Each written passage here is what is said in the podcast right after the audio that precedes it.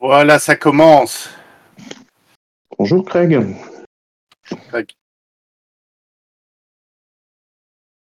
Vas-y, Aploc, de quoi vas-tu nous parler aujourd'hui ? Alors, je vais vous parler de euh, Mörk Borg et, si j'ai le temps, mais ce n'est pas dit, euh, d'un supplément pour Troïka qui s'appelle The Big Squirm. Et, euh, et donc Mörk Borg, pour commencer. Donc, pourquoi avoir choisi ce livre ? Eh ben, je l'ai acheté il y a un moment, en fait. En le lisant à l'époque, je m'étais dit un gros mouais. Puis j'ai croisé des enthousiastes qui partageaient souvent la qualité de graphiste. Et je me suis mis en tête de le relire parce que j'aime bien chier dessus, mais en vrai, je ne l'ai plus du tout en tête. Et donc, euh, ça valait peut-être le coup de se remettre à niveau en, en le relisant. Peut-être parce que euh, je l'avais lu vite et voilà, que j'étais peut-être passé à côté de choses. Euh, donc, description des éléments. Donc, c'est un livre format, euh, je dirais A cinq, mais je ne sais jamais, de quatre-vingt-huit pages pour euh, trente-cinq euros, enfin trente-quatre cinquante en, en arbre mort ou vingt balles en P D F. Euh, voilà.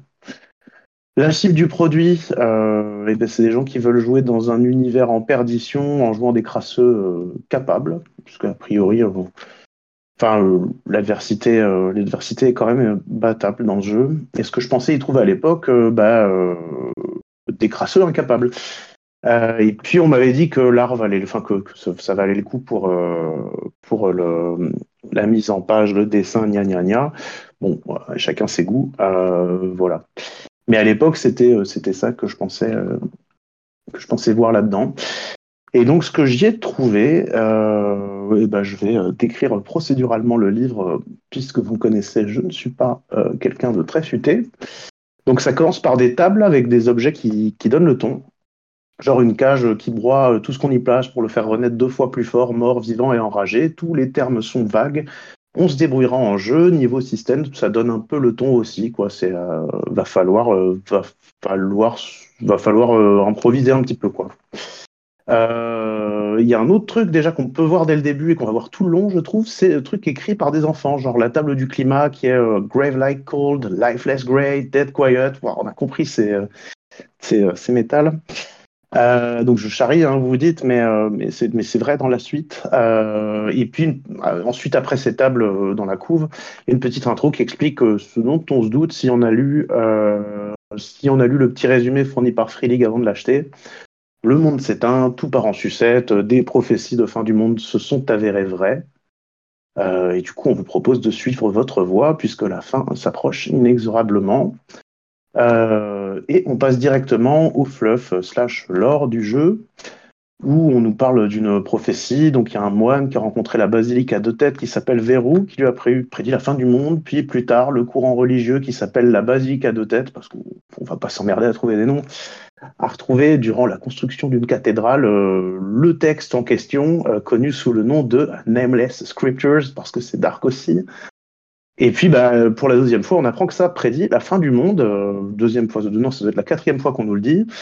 Voilà. Puis, euh, autour de la cathédrale, s'est construite une grande ville. Euh, ensuite, on nous présente les deux basiliques à deux têtes, en précisant bien que ça fait quatre têtes, histoire de faire du remplissage, alors qu'il n'y a pourtant pas beaucoup de mots. Euh, dont Verrou, donc, qui est vénéré un peu par les, les bigots, qui ont un peu le contrôle de l'univers, quoi. Il est suggéré qu'avec des offrandes, on pourrait éviter la fin du monde. C'est allié à une table qu'on verra plus tard sur ce que veut euh, la basilique à deux têtes, le basilique à deux têtes. Euh, mais c'est tout. Enfin, euh, ce sera à nous de nous débrouiller. Ensuite, on nous présente l'autre basilique, She, euh, elle, et ses deux têtes, donc Denial et Deception, parce que je suppose que ça fait un peu cavier de l'Apocalypse. Un peu de fluff qui sert à rien, du genre euh, l'une des deux têtes, elle prétend être le premier prophète. C'est cool, mais comme on n'a aucune idée de la religion, ni rien, enfin je sais pas comment dire, il n'y a rien qui est détaillé, quoi. C'est vraiment donné d'une façon très cryptique. Et donc, enfin, on peut s'en servir, mais j'entends, c'est, c'est vraiment anecdotique en l'état, quoi. Et puis on apprend que son seul autre enfant, son seul enfant survivant, c'est euh, He. Voilà, parce qu'on est original. Et on nous a introduit un nouveau lieu, et donc là, restez assis, euh, la Valley of the Unfortunate Undead. Voilà. Alors, euh, le, je, je, je pense qu'ils, je sais pas, ils auraient, euh, ils auraient leur chance chez, euh, chez B B E s'il y avait une, une section Angleterre pour, pour les noms. Voilà, puis euh, sur le paragraphe, on n'apprend pas grand-chose de plus, si ce n'est qu'une tête jalouse l'autre, parce que, euh, bah parce que la seconde tête, elle, elle prédit des trucs qui se passent, et elle a plein de fric parce que des gens la vénèrent. Voilà. Et ils sont fâchés contre maman. Voilà. Euh, ensuite, on a refait un truc de The World Dies Even Now, la, voilà, le monde, euh, la reality decay, truth becomes dream, blablabla. Enfin, un truc complètement useless sur une page pour vous rappeler que le monde s'éteint pour la dix-septième fois là, depuis euh, seize pages, putain. Pardon, je suis un peu salé, je suis page sept en plus, c'est pas vrai. Il euh, n'y a pas trop de texte, après beaucoup de trucs arty et une carte pas très très lisible, mais je présume qui, qui met un peu l'ambiance avec des polices différentes, des trucs euh, écrits à la verticale, à l'horizontale et tout. Euh, voilà, bon, ça, ça va présenter les lieux qu'on va, qu'on va continuer de nous décrire ensuite. Euh, donc la grande ville, la Galgenbeck, la ville sans roi, sans reine, mais en fait si, mais c'est pas une reine, elle s'appelle Josipha Milgol, encore les trucs écrits par des enfants, old but still young. Blablabla, un peu, un peu cryptique à la con. Euh, et devinez quoi, pour rester toujours jeune, euh, eh bien, en fait, elle a pactisé avec le dieu du mal. Putain, je m'y serais vraiment pas attendu, quoi. Et donc, enfin, euh, je comprends le côté, c'est pareil, ils en rajoutent, quoi. Necrubal is melancholy, crop failure, conflict and war. Et tu sais, c'est tout ce que tu sauras sur cette chose-là euh, pour après, quoi. Et tu t'en fous vraiment de ces infos, c'est incroyable. Et je comprends le côté, encore une fois, cryptique, le côté ambiance occulte, un peu dark et tout, mais c'est difficile de pas lire ça comme un gamin qui en ferait un peu trop euh, parce qu'il a mis les potards à onze, quoi, et qui veut dire des trucs un peu, un peu trash à ses copains, quoi. Et du coup, je trouve que ça rend le jeu très, très burlesque et limite parodique, en fait. Je, je sais pas du tout si c'est une intention de l'auteur. Euh, bref, ensuite un encart de Sainte-Line pour dire qu'on traque les hérétiques, bon, on s'en doutait, on ne sait pas comment, pour qui, quel clergé ou quoi, si ce n'est qu'ils vénèrent donc l'autre tête. Donc je, moi je ne demande pas une encyclopédie, hein, mais c'est vrai que des trucs utiles à un moment ce serait pas mal, euh, parce qu'on va jouer des grouillots un peu capables, et tout ce que j'ai pour l'instant c'est euh, un nom de ville, une régente, deux divinités, ben, attention ça fait quatre têtes, on, on m'a bien prévenu. Euh... Donc voilà, on continue. Sarkash, la forêt euh, qui nous est décrit, euh, bah, enfin je sais pas, Euh, c'est toujours les textes d'ambiance écrits au parpaing. Euh, Do you hear the frantic scratching? Enfin, c'est vraiment la maison hantée de Disneyland avec un cimetière dedans. Voilà, super. Depuis le cimetière, on voit le palais euh, du, du roi des ombres, enfin du Shadow King, euh, qui est gothique et qui est dark. Euh, on apprend que dans le château, il y a des cellules, des couloirs, mais alors, c'est dit d'une façon toujours un peu euh, crypto-cucu, quoi. Et euh, donc, enfin, incroyable dans un château, des cellules, des couloirs, mais vraiment, merci le texte. Et donc le Shadow King qui est fou et qui se balade des fois au milieu des gens du commun pour les tourmenter parce que bah il est fou. Comment, dans quelles conditions, quelle est cette affliction? Bon, on ne sait pas grand-chose. On nous parle ensuite d'une cité qui s'appelle Grift, près du euh, Bottomless Mur, donc un clin d'œil au sac sans fond, je ne sais pas, avec euh, le, le roi euh, Thick Fum the Kind. Tout le monde se fout de sa gueule, mais visiblement il va réussir à organiser le suicide collectif de sa ville en sautant de la falaise, euh, si on le laisse faire. Au moins j'ai une idée d'aventure, c'est pas mal. La raison du suicide, c'est qu'il a peur de la fin du monde. Bon, ok. Euh, pas loin, Kergus avec euh, la, la Blood Countess Anthelia, une vampire, hein, avec encore une fois des, des descriptions euh, prolifiques. Euh, elle, est, elle est pâle comme les murs de son château, aussi jeune que A Drop of Melting Ice. Euh, bon, voilà, et elle est très jolie, tout le monde veut travailler pour elle, mais tout le monde a très peur. Enfin, euh, je sais pas comment te dire, dans, dans le même paragraphe et tout, tu, tu sais pas vraiment encore trop comment t'en servir, quoi. C'est pas. Euh, C'est pas évident, on va dire. Enfin, enfin, le dernier élément... Euh, ah non, non, il y a le, le Western Kingdom avant qui s'appelle Westland. Alors, je vais, je vais dire poète, poète maintenant quand je trouve ça nul. Euh, où il y a un lac, on apprend qu'autrefois c'était cool. Ça vaut vraiment le coup de le dire. Mais euh, comme on n'apprend rien, c'est pareil. Pour s'en servir, faudra, euh, faudra broder. C'est pas mal hein, de broder, mais juste... Euh, enfin, le, le, ouais, le setting est quand même très creux, quoi. Et donc un nouveau roi, euh, Fatmu, euh, Fatmu neuf, qui est gros et fou, c'est ses deux attributs, qui taxe beaucoup les pécores et qui raide les villages euh, aux alentours. Mais alors du coup, c'est plus vraiment le roi du royaume qu'on va. Bref, on est d'accord que enfin, voilà, on a, on a une toute petite description en une phrase. Et donc le dernier élément, la fameuse Valley of the Unfortunate Undead. Euh, alors on nous apprend que peut-être le basilic euh, Hi s'y cache, mais de toute façon c'est super dur d'y aller, d'y rester parce que l'air vous endort et vous tue. Euh, même si ça n'empêche pas, d'après le, le truc, un, un lot de génie venir s'y suicider ou chercher donc euh, Verrou, là, le, la, la tête de la basilique qui, qui va provoquer la fin du monde. Alors à la limite, là, ça nous fait des petits éléments de scénar à tirer, ça c'est cool pour le coup. La description, elle est toujours aussi euh, Dark Sasuke. Je, je, voilà. Je vais arrêter de parler des descriptions, sauf, sauf à un moment un peu plus tard, mais parce que c'est, enfin, voilà. Mais bon, bref, voilà le setting complet. Alors, je connais quelques lieux, des P N J inatteignables et non statés. Euh... a priori, donc intuable, hein, puisqu'il y a un bestiaire plus loin pour les... Mais bon, je sais pas trop, on s'en va, on fait ce qu'on veut. Hein. Des vagues descriptions pas spécialement fécondes, pas de table d'idées pour enrichir ou quoi. Alors, il y en a au début à la fin du livre, hein. euh, des tables justement pour créer des événements, des trucs comme ça, mais j'entends, c'est Enfin, tu peux le faire dans n'importe quel univers, te- t'as t'as pas besoin de ces dix-huit pages qui sont là un peu en, en pure perte, quoi. Enfin, parce que, à, à part juste montrer que le type il est bon en, en maniement de stockart et en changement de police, objectivement, t'as, t'as peu d'apports, euh, je trouve, dans ce setting. Après, voilà, je comprends que pareil qu'on veut caler une ambiance ou quoi, euh, mais bon, euh, c'est, c'est dommage de ne pas avoir été un petit peu plus loin et de donner de quoi jouer dedans, en fait. Je, je trouve que c'est ça qui manque beaucoup. Euh, donc voilà. Euh, après ça, je vous permets d'économiser trente-cinq euros grâce à cette révélation. La seule originalité du jeu, je rigole, c'est une horloge. Euh, pour choisir le rythme de campagne, on choisit un dé, cent, vingt, dix, six ou deux. On tire le dé. Si on fait un, il y a une table D soixante-six pour dire quelle plaie va s'abattre sur le monde. Et au bout de cette plaie, c'est la fin du monde. En vrai, c'est sympatoche. Euh, c'est réutilisé dans des produits dérivés qu'ils ont fait, comme Cyborg, par exemple, que j'ai beaucoup aimé pour le coup. Euh, bon, après les plaies, c'est toujours un peu aussi cryptique, euh, cryptique occulte, quoi. Genre, the, the great shall be made poor and the poor poorer still. Euh, si, mais euh, vraiment, je.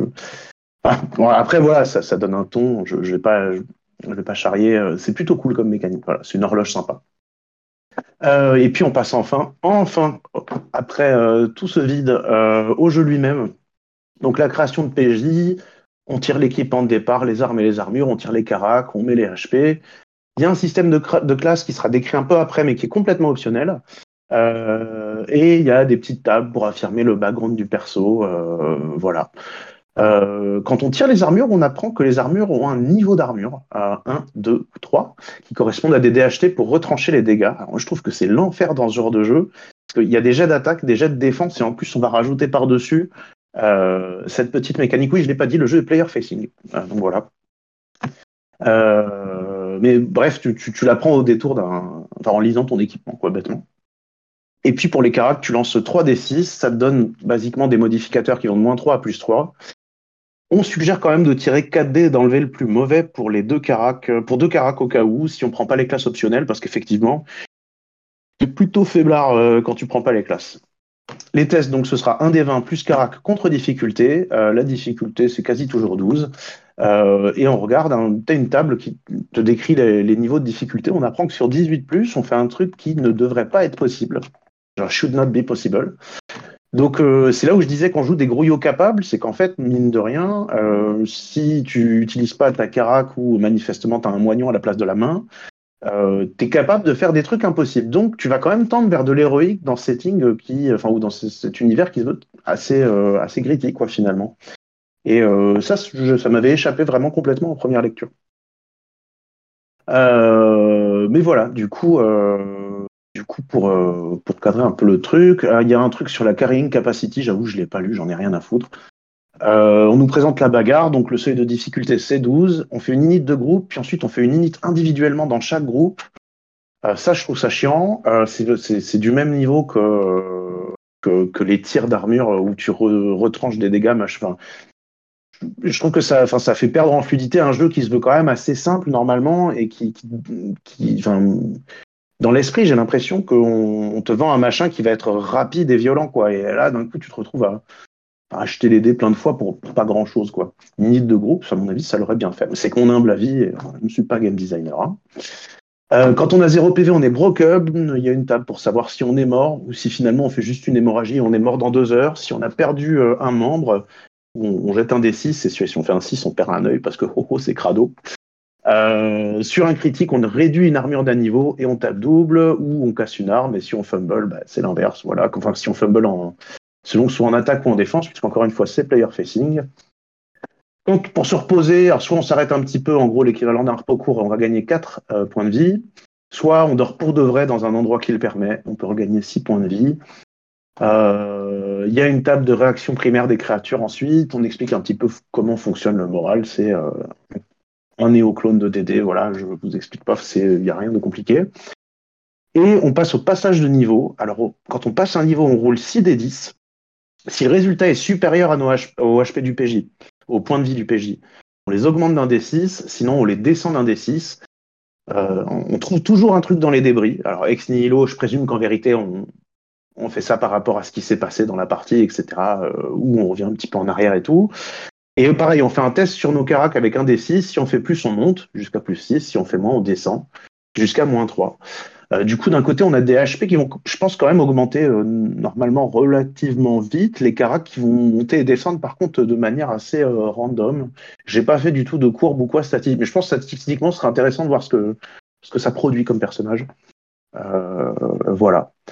Et puis, ouais, les pouvoirs. Euh, les pouvoirs, enfin, un test de présence des quatre chaque matin pour savoir combien on peut en lancer chaque jour. Les pouvoirs dans Mörk Borg, en fait, c'est des parchemins.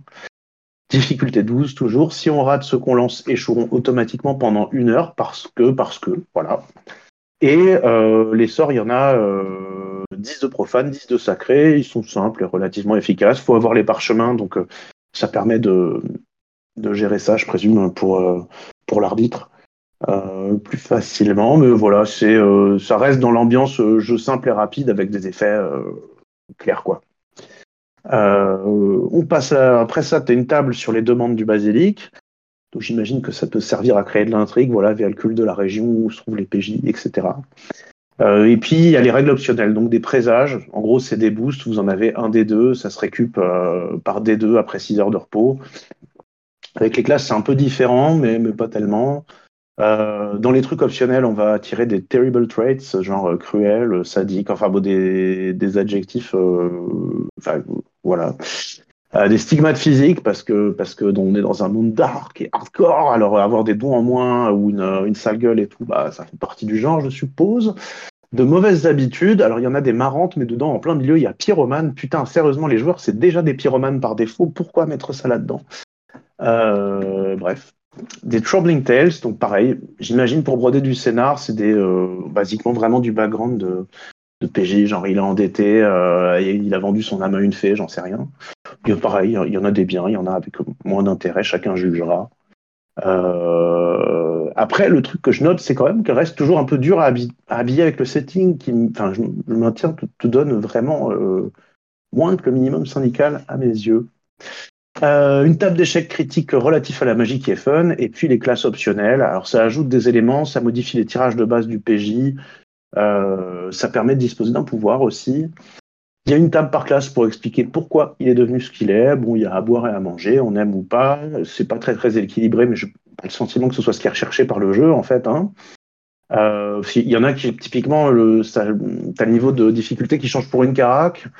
Euh, D'autres pour deux, enfin, euh, comment, des fois tu te tapes des trois D six moins un ou moins deux, puis tu as des classes où ça le fait plus. Typiquement, l'assassin, c'est la classe la plus pétée. Euh, la, la plupart de, de ce qui lui a, de, de ses, euh, comment dire, euh, de ses attributs sont plus enviables que, que d'autres. Et en gros, dans les archétypes, euh, donc tu as le barbare, c'est le, pardon, le, le, le, le, le guerrier avec des grandes dents, euh, qui coupe avec ses dents euh, très fort parce que c'est trash. Donc l'assassin, je disais, euh, qui est pété. Euh, l'érudit, pardon, l'ermite ésotérique. Euh, un noble tombé en disgrâce qui a la particularité, si t'as pas de chance d'avoir, euh, d'avoir un pouvoir qui te donne une épée qui va taper tes compagnons. euh, le prêtre, qui est, pardon, l'hérétique, et euh, l'herboriste, enfin l'herboriste occulte. Euh, voilà, voilà. J'ai lu sur Internet qu'il y a des gens qui se plaignaient, que, enfin qui, qui trouvaient ça nul, que l'herboriste est un laboratoire portable. Moi, je trouve ça plutôt cool. Euh, dans le sens où c'est dommage d'avoir un perso que tu peux pas utiliser, quoi. Là, bon, bah... on peut suspendre un peu son incrédulité pour s'imaginer que, enfin, pour le décrire et tout, expliquer en quoi il est portable, ça peut même euh, donner des opportunités d'aventure.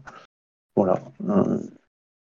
Et puis enfin, un bestiaire avec des précisions sur les bébêtes qui peuvent, pareil, probablement aider à créer du scénar quand il y en a, parce qu'il n'y en a pas toujours. Euh, typiquement, le gobelin, quand il te tape et tout, euh, au bout d'une semaine, tu deviens toi-même un gobelin.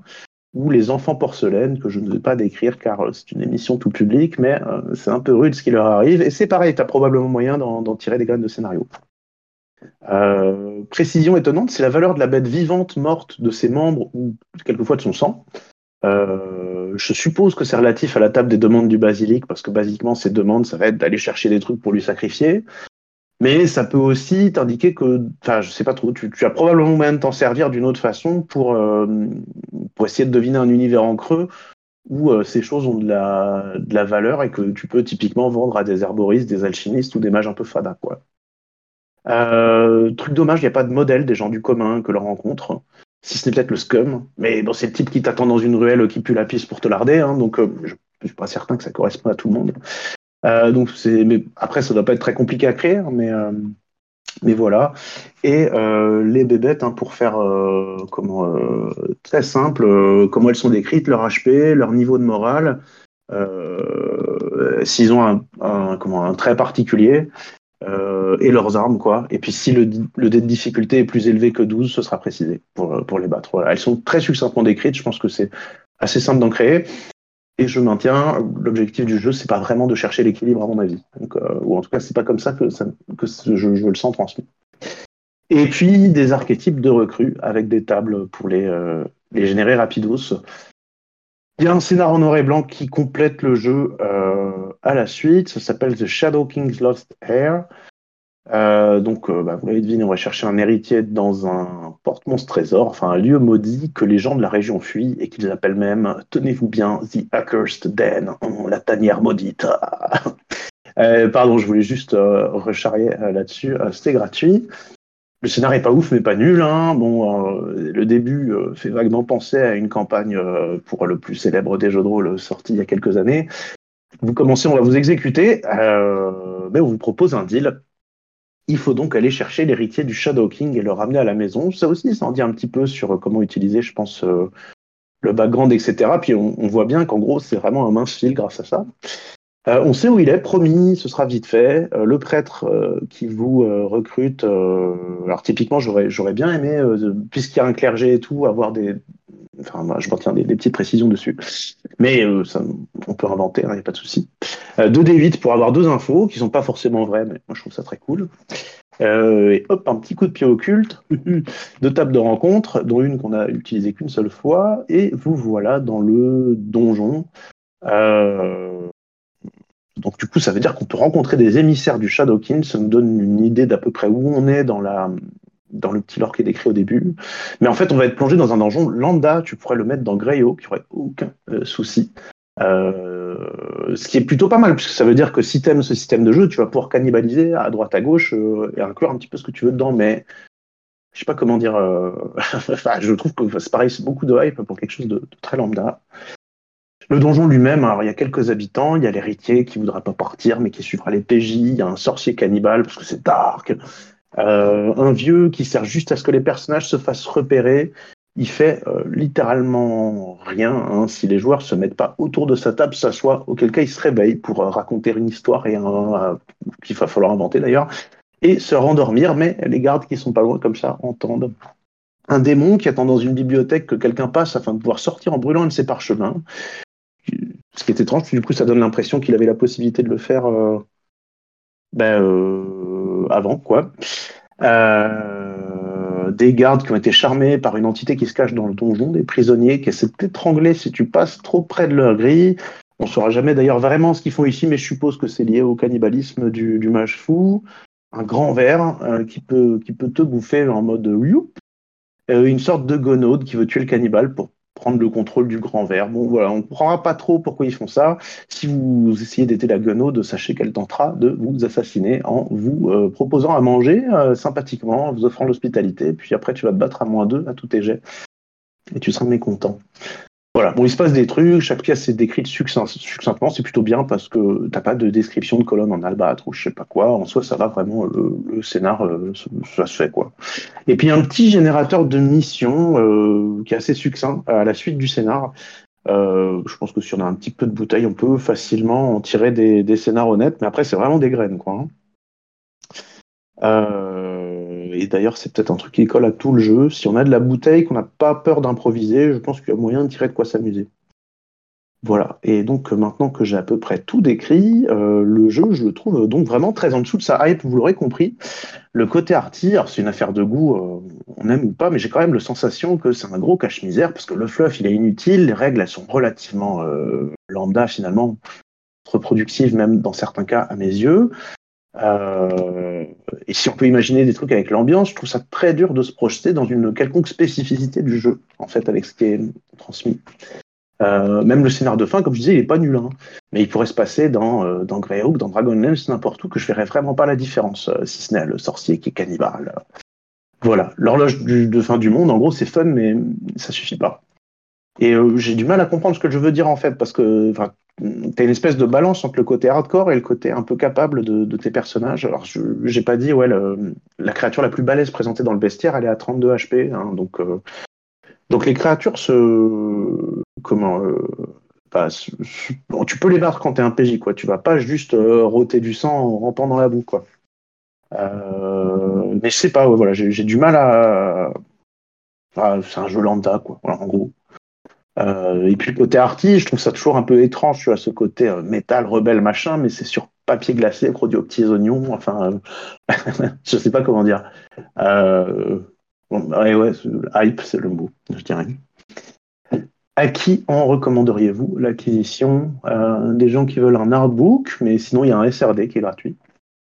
Et euh, pour des jeux rudes, des droits au but, moi, dans ma tête, il y en a pléthore. Euh, de mieux dans cette catégorie, au hasard, euh, Best Left Buried, euh, Nave, voilà. Euh, en tout cas, pas un, pas affilé à des débutants timides, puisqu'il faut, il me semble, une bonne capacité d'impro pour te servir des deux lignes qui te seront données et bricoler un truc, et une bonne capacité d'écoute de tes joueurs pour bien rebondir sur, euh, sur ce qui, sur ce qu'ils vont te donner comme bille pour toi aussi euh, concevoir en réaction, hein, beaucoup. Euh, vu le peu qui est donné dans, dans le livre de règles, quoi. Et euh, donc, euh, allez-vous vous en servir, eh ben, peut-être, qui sait. Et je vois l'heure et je pense que j'aurai jamais le temps, euh, puisque je viens déjà de passer vingt-cinq minutes euh, à décrire euh, Mörk Borg, à décrire l'autre. Donc l'autre, ben, je le ferai la, la prochaine fois, mais si vous avez des questions, eh bien, euh, eh bien allez-y, ou en plus Boulage, si tu veux passer à quatorze heures, effectivement. Voilà. Moi, j'aurais une petite question. Euh, euh... Donc je suis, enfin, je, j'ai aussi parcouru le jeu, donc je, tu, tu décris relativement bien, même si euh, de manière un peu fleurie. Euh,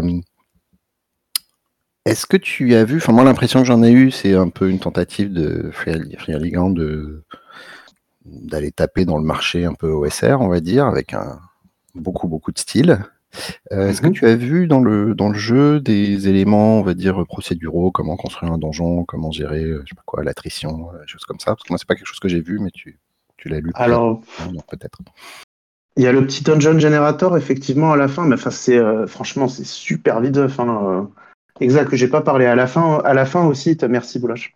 Dans la couve, t'as des. Euh, de, de chaque côté à l'intérieur.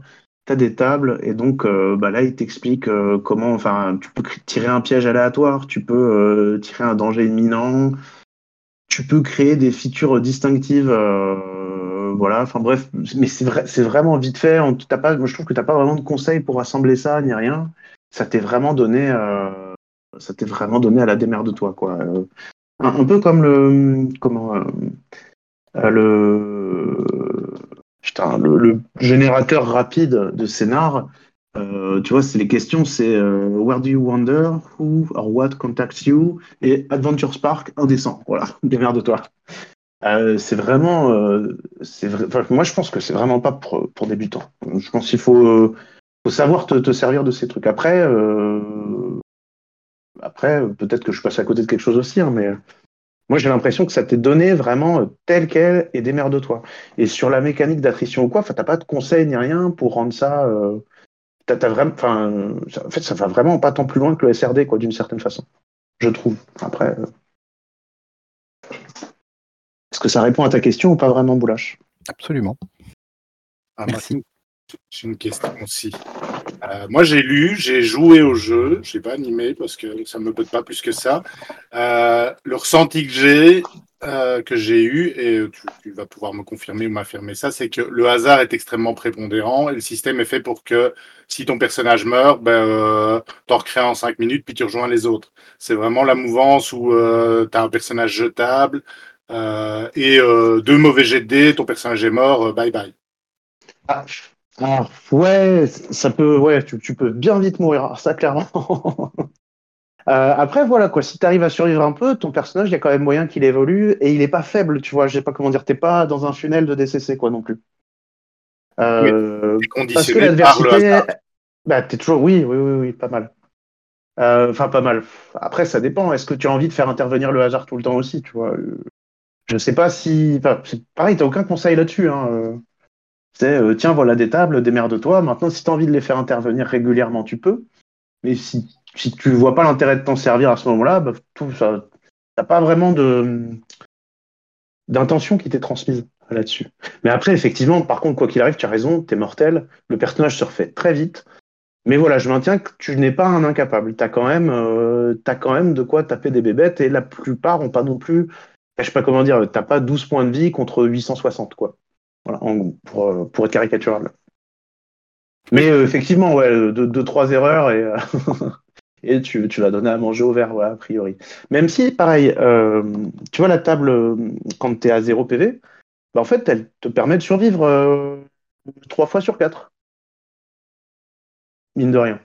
Oui, c'est pas faux. Et je pense que le jeu met aussi l'emphase sur le player skill. C'est si, si, ton, si le joueur derrière le personnage est, est ingénieux, euh, tu n'auras pas besoin de faire de jet, tu éviteras les combats. Tu, euh, ça joue beaucoup là-dessus, j'ai l'impression. Ah, Mais ce n'est pas, c'est pas énoncé dans le jeu, je pense. C'est ça qui est dommage. Moi, je, je pense, ça, effectivement, le, en, grâce à ta question et celle de Boula, je le remarque, ça manque peut-être de, d'une déclaration d'intention. Mais après, voilà, il y a plein de gens qui s'en satisfont, et euh, il y a aussi plein de modules qui sont sortis euh, autour de ça. Donc, je, je, je présume que ça rencontre quand même un, un beau succès, quoi.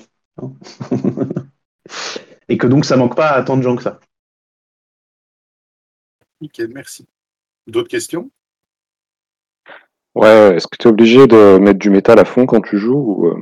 Bien sûr. Attends, c'est pas ça, c'est la seule intention. Non, je rigole. Euh, je, je sais pas trop. tu, tu fais comme tu sens, je, je présume, Algol.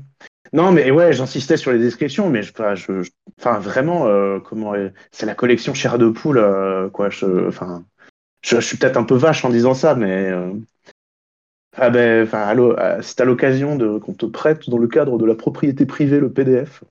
Euh, tu pourras t'en faire une idée. Peut-être que c'est moi qui suis un, un gros complaint de jugement, et c'est très vraisemblable quand on me connaît.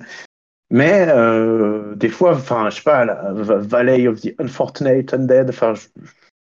bref. Ou non, mais je, le nom du donjon à la fin, quoi, la tanière maudite, mais Cimer. Euh... enfin bref, ouais, voilà, pardon. Chacun ses goûts, bien entendu. Euh, ouais, je ne suis personne peu... pour juger.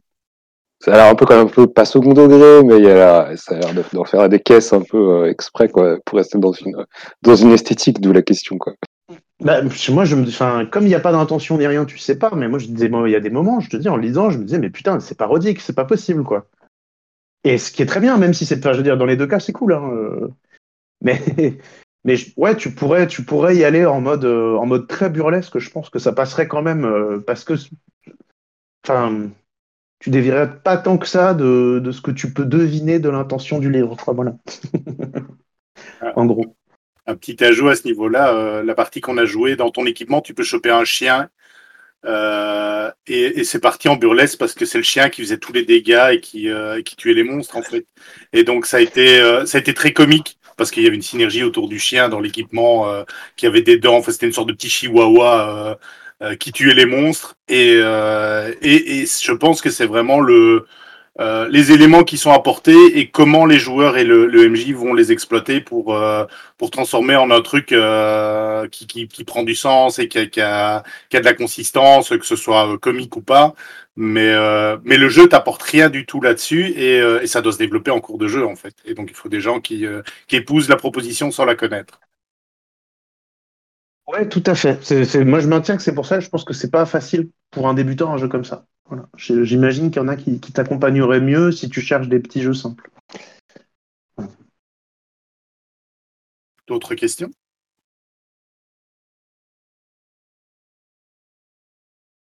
Bah, visiblement non, donc on va laisser la parole à Boulash avant euh, quatorze heures. Eh bien, moi, je vous dis merci à tous et je vais devoir aller euh, forcer mes enfants à s'habiller comme des glands pour la kermesse. Euh, du coup, euh, merci de votre attention et puis euh, peut-être à tout à l'heure. Merci à toi. Bonne kermesse. Ouais. Ciao, ciao. Ciao. Salut.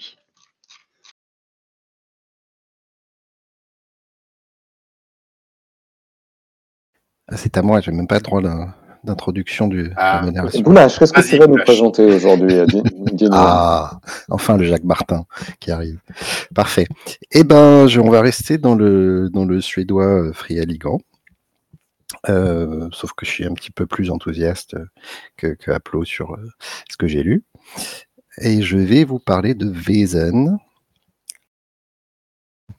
qui est donc là, un, un jeu qui est sorti, euh, j'ai déjà oublié, je crois, en deux mille vingt et un, donc il y a déjà Euh, également quelques, quelques suppléments, un petit peu de, de suivi de gamme.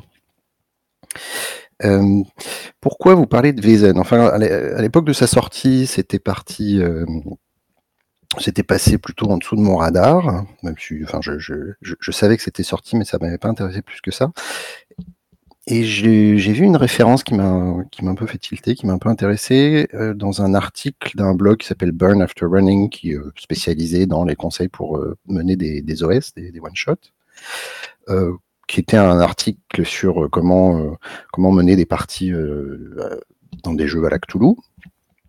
Et il y avait un certain nombre de mécaniques ou, de, ou d'inspirations que, qu'il évoquait, qu'il, qu'il avait tiré de, de Vaesen. Donc ça euh, titillait ma curiosité. Euh, donc j'ai commencé à m'intéresser à la chose. Et euh, donc Vaesen, c'est un jeu qui se qui, qui est marketé comme un jeu d'horreur, on va dire. Donc on pourrait croire que c'est Cthulhu en Suède. Et en fait, quand on gratouille un peu, comme le Le, on va dire l'opposition, l'adversité, ce sont les Vaesen, c'est-à-dire ce qu'on va appeler chez nous le petit peuple, hein, les, les fées, les créatures magiques, les trolls, des choses comme ça, des, des, des choses qui peuplent les, les contes populaires, les, les, les légendes comme ça, les superstitions. Euh, ben c'est pas du tout, euh, c'est pas du tout des monstres sans visage euh, dont on ne comprend pas les motivations et qui sont là juste pour détruire l'humanité euh, ou, ou tout détruire en ignorant l'humanité. C'est vraiment une, c'est vraiment un groupe de, de créatures qui ont des, des motivations propres, qui ont des interactions depuis euh, des siècles avec, le, avec l'humanité. Donc c'est, c'est vraiment un ton et, une, et un propos qui, euh, qui est très différent. Donc c'est l'un des trucs qui m'a intéressé. Et l'autre chose qui m'a fait un petit peu euh, façon Madeleine de Proust euh, ou régression totale, c'est, euh, ça c'est selon, c'est que ça m'a rappelé de deux lectures que j'avais faites quand j'étais... Euh, pré-ado, adolescent. L'une, c'est un livre qui s'appelle Les Gnomes, que certains ou certaines connaissent peut-être, qui est une espèce de grand bouquin sur ben donc, les gnomes, ça c'est un truc néerlandais, avec de très belles illustrations, d'une part, donc que je vous conseille, hein, c'est très rigolo à lire, et l'autre source, c'est un, une, une série d'articles qui sortaient dans le, le journal de Spirou, qui s'appelle Le Grand Fabulaire du Petit Peuple, que j'aimais beaucoup à l'époque, et qui parlait, pareil, de ces, de ces créatures féeriques. Et donc, ça a fait, euh, ça a fait ping. J'ai, je me suis intéressé à ce, à ce livre, je l'ai acheté, et cetera. Et, je, et ben, je vais partager un petit peu euh, mes impressions de lecture. Euh, donc là, je vais parler du livre de base. Euh, il y a également quelques autres, quelques autres livres qui sont sortis. Je crois qu'il y a deux recueils de scénarios. Il y a une campagne qui va sortir l'année prochaine. Euh, il y a un, une espèce de... livre de supplément de contexte qui va parler des îles, euh, plutôt des îles britanniques, hein, enfin de, le, de la Grande-Bretagne et de l'Irlande. Euh, et puis, on peut aussi, comme, comme à peu près tout le temps chez Free à Lyon, il y a tout un, toute une série de, de packs qui permet d'acheter le module Foundry avec le P D F, avec le livre, un peu comme on veut. Il y a des petits matos comme des écrans, des dés spéciaux. Euh, et cetera. Mais là, on va parler juste du, du livre de base qui est déjà, euh, qui est déjà conséquent et qui, qui permet de faire beaucoup de choses. Euh, donc voilà. Donc pour revenir un peu sur le, sur la cible, hein, sur que, ce que, ce que, ce à quoi on peut s'attendre dans ce livre, c'est vraiment donc il y a, il y a un côté euh, sombre, horreur, mystérieux. Donc ça se passe dans la Suède, dans une Suède un peu mythique. Enfin, Scandinavie, on va dire, un peu mythique du, du dix-neuvième siècle. Alors, quand exactement, ce n'est pas très important, on peut, on peut bricoler avec ça. Euh, et ça, euh, c'est centré en fait sur les conflits qui émergent de, on va dire, le, le, les progrès de l'ère moderne, le, le, l'extension des villes, l'extension de la technologie, l'extension de, la, la, de l'industrie, qui va évidemment rogner sur, euh, bah, d'une, d'une part, euh, évidemment, les, les traditions du monde rural, euh, des zones un peu plus reculées, et par extension, bah, évidemment, les, la, la vie des Vaesen qui ne comprennent pas ce qui se passe, qui ne comprennent pas les changements, et qui, euh, bah, qui éventuellement, euh, commencent à péter les plombs et à devenir beaucoup plus agressifs euh, envers le, l'humanité. Et euh, donc c'est un dans, dans le propos du jeu et dans un certain nombre de mécaniques, en particulier les conseils qui sont donnés sur la construction d'aventure, c'est vraiment basé sur des conflits. Ça, c'est quelque chose que je trouve très intéressant. Et également plutôt euh, plutôt moderne dans le dans l'idée, c'est plutôt que faire euh, de faire des destri- des descriptions de euh, de lieux de, de et des contingences. Hein. Si vous faites ça, il va se passer ça. Ben on a des on a des situations qui sont très dynamiques et qui et à partir de, desquelles on peut on peut vraiment imaginer des tas de euh, des tas d'histoires qui vont se qui vont se greffer là-dessus. Voilà. Donc euh, alors comme comme je dis, hein, c'est ce que Je, je pensais y trouver un truc du genre Cthulhu en Suède, mais en fait, c'est, c'est à mon avis, quelque chose de beaucoup plus subtil que ça. Euh, donc, pour résumer un petit peu le, le jeu en lui-même, hein, ou le, le livre ou le jeu, donc ça commence... Bon, c'est la, la, la structure du livre est assez... Euh, c'est assez typique chez les, chez les productions de Free League, si vous connaissez déjà. Il y a une espèce de déclaration d'intention, euh, une... une ébauche rapide du système, euh, qui sont les personnages, quel est l'environnement, et puis quel est le, quel est le cœur vraiment de, des, des, des, thématiques de, des thématiques des histoires qu'on veut y, qu'on veut y vivre. Euh, donc j'ai parlé un petit peu hein, des idées de, de, de ces histoires. Le système, c'est le système de Mutant Year Zero. Pour ceux qui ne connaissent pas, c'est en gros un système à pool de dés. Ça ressemble beaucoup sur le principe au, au jeu du World of Darkness, c'est-à-dire qu'on va essayer de, d'accumuler des dés, euh, donc en l'occurrence c'est des dés à six faces, et puis après on balance tout. Les six représentent des succès, et pour réussir une action, il faut faire au moins un succès. Et si on a des succès supplémentaires, ça permet de, d'avoir des effets en plus, euh, de faire euh, intervenir une nouvelle péripétie, d'avoir un bonus plus tard, de, de, d'intégrer un autre personnage au, au bénéfice quelconque, euh, ou des choses comme ça. Donc c'est le, c'est le système euh, bon, qui fonctionne hein, sur, euh, comme disait, de Mutant Year Zero, également Tales from the Loop, ou d'autres, euh, d'autres jeux Free League qui a un... qui à la base est relativement, relativement simple. Hein. On, on va additionner des attributs, des compétences, éventuellement des objets, des, ou des, des, des circonstances particulières pour ce pool. Donc ça, il y a du petit bricolage qui peut plaire évidemment aux gens qui aiment bien les, qui aiment bien le power gaming. Ça c'est toujours marrant. Et, mais ça marche très bien parce qu'il y a toujours des petites, euh, des petites subtilités, des petites adaptations à chaque jeu de, de Free League qui sont, qui sont très intéressantes.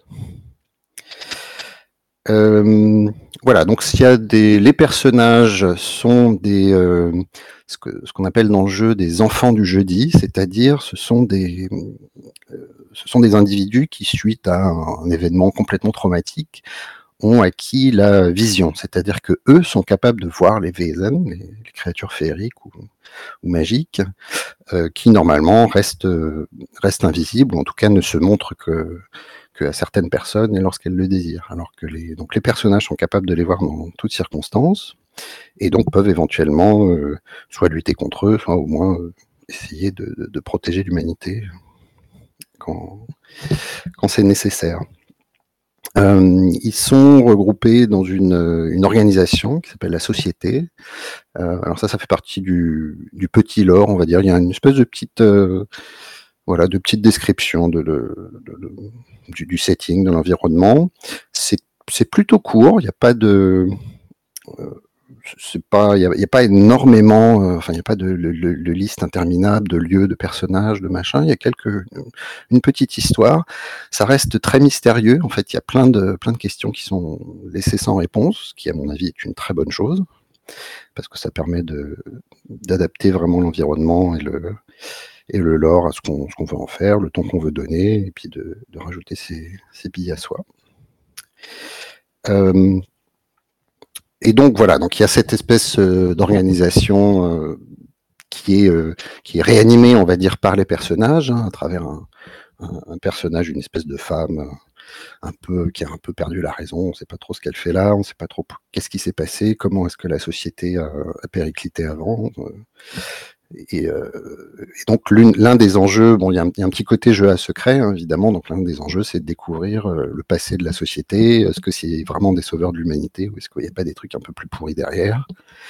Euh, ça passe par la mécanique, en partie, en, en partie par la mécanique qui est que le, les personnages reçoivent l'accès à un château, Donc il y a une base et il y a un aspect mécanique de, de développement des personnages qui, qui consiste à développer justement cette base. Donc on va euh, à, à ajouter des pièces, entre guillemets. Donc ça, ça fait un petit peu... Enfin, il y a certains jeux vidéo qui fonctionnent comme ça. Il y a un système comme ça aussi dans Mutant Year Zero. Euh, donc d'une part, il y a les avantages mécaniques à, je ne sais pas, avoir un arsenal ou un truc comme ça. Mais il y a également, dans chaque pièce, il y a un petit mystère, il y a un petit indice, euh, quelque chose qui pourrait suggérer, là, il s'est passé telle ou telle chose. Et ça, c'est quelque chose que je trouve assez, assez sympathique. Euh... Donc voilà, qu'est-ce que je peux dire ? Donc sur le, sur le système, euh, encore une fois, j'ai, j'ai, j'ai décrit très, très rapidement ce que c'est. Ça marche bien. Il y a des trucs... Euh, alors les, les éléments qui sont spécifiques à Vaesen par rapport aux autres jeux de, qui, qui utilisent le même système, c'est par exemple, il y a un, il y a un système de peur. Hein, donc ça, c'est un peu, ça ressemble beaucoup à un système de santé mentale, on va dire, de, de, de l'appel de Cthulhu. Hein, si on est confronté à des événements... absolument abominable, on peut éventuellement euh, être, être perturbé, péter un câble, euh, se, devenir catatonique ou des choses comme ça. Euh, voilà, donc il ne faut pas avoir peur de, de temps en temps perdre un peu le contrôle de son personnage, sinon c'est pas fait pour vous. Euh, donc le, le système de construction de base qui est aussi original, il y a un, une mécanique que je trouve très intéressante, c'est que en fait, le voyage vers euh, l'endroit où il y a le le problème hein, au fin fond, donc c'est toujours au fin fond de, de la campagne euh, scandinave, bah, le voyage fait partie du, du jeu, euh, il se passe des choses pendant ce voyage, mais qu'on va décrire, euh, qu'on va raconter, et euh, ces, petites, euh, ces petites scénettes qu'on va décrire permettent d'obtenir un avantage, qui euh, mécaniquement va vous rajouter des dés sur tel ou tel jet, si ça, se, si ça peut s'intégrer dans la narration. Euh, donc pareil, c'est, c'est quelque chose que je trouve tout à fait sympa et intéressant à utiliser pour, pour faire vivre un petit peu le monde et le, et le développer. Euh, voilà, donc dans le reste du bouquin, il y a euh, donc après le, la description des archétypes, le système, les, les, les attributs, les, les compétences. Il euh, y a un, une description assez longue, à mon avis, ça c'est un peu le, ça, c'est une chose qui m'a moins plu, qui est que dans le, l'intention du jeu, euh, on, on est assez explicite sur le fait que les Vaesen sont en fait des créatures extrêmement puissantes et que les, et qu'y aller la fleur au fusil, c'est la mort certaine. Euh, mais pourtant, il y a un système de combat qui est bien défi- défini, avec des rounds, et des zones, et des machins, et des dégâts, et, euh, et combien de points de dégâts fait, fait un bâton de dynamique, dynamite. Euh, voilà, comment on regagne des points de vie, machin, machin. Euh, bon, ça c'est un peu... Euh, voilà. Il y en a qui ça plaira peut-être. Euh, moi, je trouve ça un petit peu, je trouve un petit peu superflu de, de détailler autant un système où le combat ne devrait pas être vraiment... Euh, En tout cas, ça ne devrait pas être du combat, là, je te tape, tu me tapes, et euh, celui qui, a, qui n'a plus de points de vie a perdu. Quoi. Euh, et ensuite, une, euh, un chapitre avec la description donc, de, de quelques Vaesen, avec évidemment des stat blocks, mais surtout des, euh, des accroches de scénarios, comment est-ce qu'on peut les intégrer, quels peuvent être les conflits qui sont liés à ces, à ces créatures. Euh, et à chaque fois, donc une mécanique qui est euh, très clairement inspirée de Monster of the Week. Chaque, chaque Vaesen a une faiblesse, euh, ou plusieurs éventuellement d'ailleurs, et il y a un moyen qui peut être un rituel ou quelque chose de, euh, d'un peu plus funky pour le, pour le vaincre ou le neutraliser ou, le, ou l'apaiser, ou, ou des choses comme ça. Euh, donc ça c'est vraiment sympa, c'est, euh, ça veut dire qu'en fait chaque, euh, ce, ce petit bestiaire hein, qui n'est pas énorme, hein, il doit y avoir une, une vingtaine de créatures, vingt-cinq créatures. Bah chaque, chaque, chaque entrée de ce, ce bestiaire, c'est finalement une accroche, ou même plusieurs accroches de scénario. Voilà. Ensuite, il y a des... Euh, le, le jeu vous explique comment il conçoit la, la conception d'un scénario, et donc là, c'est aussi quelque chose qui m'a beaucoup plu. Euh, c'est que cette fois, le, la conception de ce scénario répond vraiment à l'intention du jeu. Euh, c'est quelque chose qui ne m'avait pas trop plu dans un jeu, par exemple Tales from the Loop, hein, qui met plein de mécaniques qui permettent d'ouvrir le jeu, de parler de la vie quotidienne, mais qui derrière vous met des scénarios qui ressemblent à des scénarios de, de l'appel de Cthulhu. Et là, vraiment, le, l'idée des scénarios de Vaesen est de, est de tout d'abord donc définir le Vaesen, donc ça c'est pareil, c'est façon Monster of the Week, le truc qui est central c'est ça, c'est cette créature, c'est, c'est, ses motivations, sa faiblesse, euh, et de construire autour de ça des conflits. Il y a en général un, construit, un conflit principal qui concerne la, la, la créature elle-même, en fait pourquoi est-ce qu'elle commence à énerver le, l'humanité, à attaquer les gens, ou à, je sais pas quoi, ou à détruire les récoltes, ou peu importe. Euh, et il y a toujours au moins un, si ce n'est plus, des conflits secondaires qui, eux, sont par, euh, par contre des conflits euh, à l'intérieur des, des sociétés humaines. Et, euh, et ça, c'est très intéressant parce que bah, ça permet de, de, ne, de pouvoir faire plein de fois les mêmes aventures ou d'utiliser les mêmes créatures sans que, sans que les résultats euh, y ressemblent, parce qu'il y a plein de choix à faire, il y a toujours des... C'est souvent, euh, c'est souvent des, des situations dans lesquelles il n'y a pas de bon choix, c'est-à-dire que il y a... c'est souvent un petit peu doux amer, ou euh, ouais, ok, on a, on a résolu ce problème, on en a créé un autre derrière, ou, euh, ou on, a, on a perdu quelque chose, il y a souvent des, des sacrifices à faire, donc c'est... Le, le, le, le propos est toujours un petit peu, enfin c'est pas, c'est pas du tout les petits poneys où tout le monde on finit avec l'harmonie et le, et le bonheur pour tout le monde. Euh, mais le, le fait que vraiment la, les conseils de, de construction d'aventure soient, soient organisés comme ça, je trouve que c'est, c'est vraiment, à mon avis, quelque chose qui sert vraiment le, le, le propos du jeu. Euh, Bah écoutez, je crois que j'ai à peu près fait le tour. Qu'est-ce que je peux raconter ? Bah, sur les mécaniques, euh, donc il y a évidemment euh, l'idée d'une, d'une partie d'enquête hein, pour découvrir en particulier les motivations et puis la, euh, les faiblesses de cette, de cette créature, de ce Vaesen. Euh, voilà, l'inspiration, c'est très, c'est très gumshoe. Hein, on dit très clairement, explicitement, si vous cherchez quelque part, ben, vous trouvez l'indice et vous faites votre jet pour savoir est-ce qu'il y aura des complications. Donc ça, c'est très bien. Il n'y a pas de... Il n'y a pas de lézard, hein, donc c'est toujours ce côté. Euh, Free League a toujours une, une, une optique assez, on va, je, je dirais moderne, on va dire, mais en tout cas, le, le côté, il faut toujours que ça serve la fiction, que ça, que ça ne, qu'il n'y ait rien qui bloque. Euh, et ça, c'est très, c'est très clair un peu partout. Euh, du coup, ça me permet peut-être de, d'enchaîner sur à qui est-ce que je conseillerais ce jeu. Euh,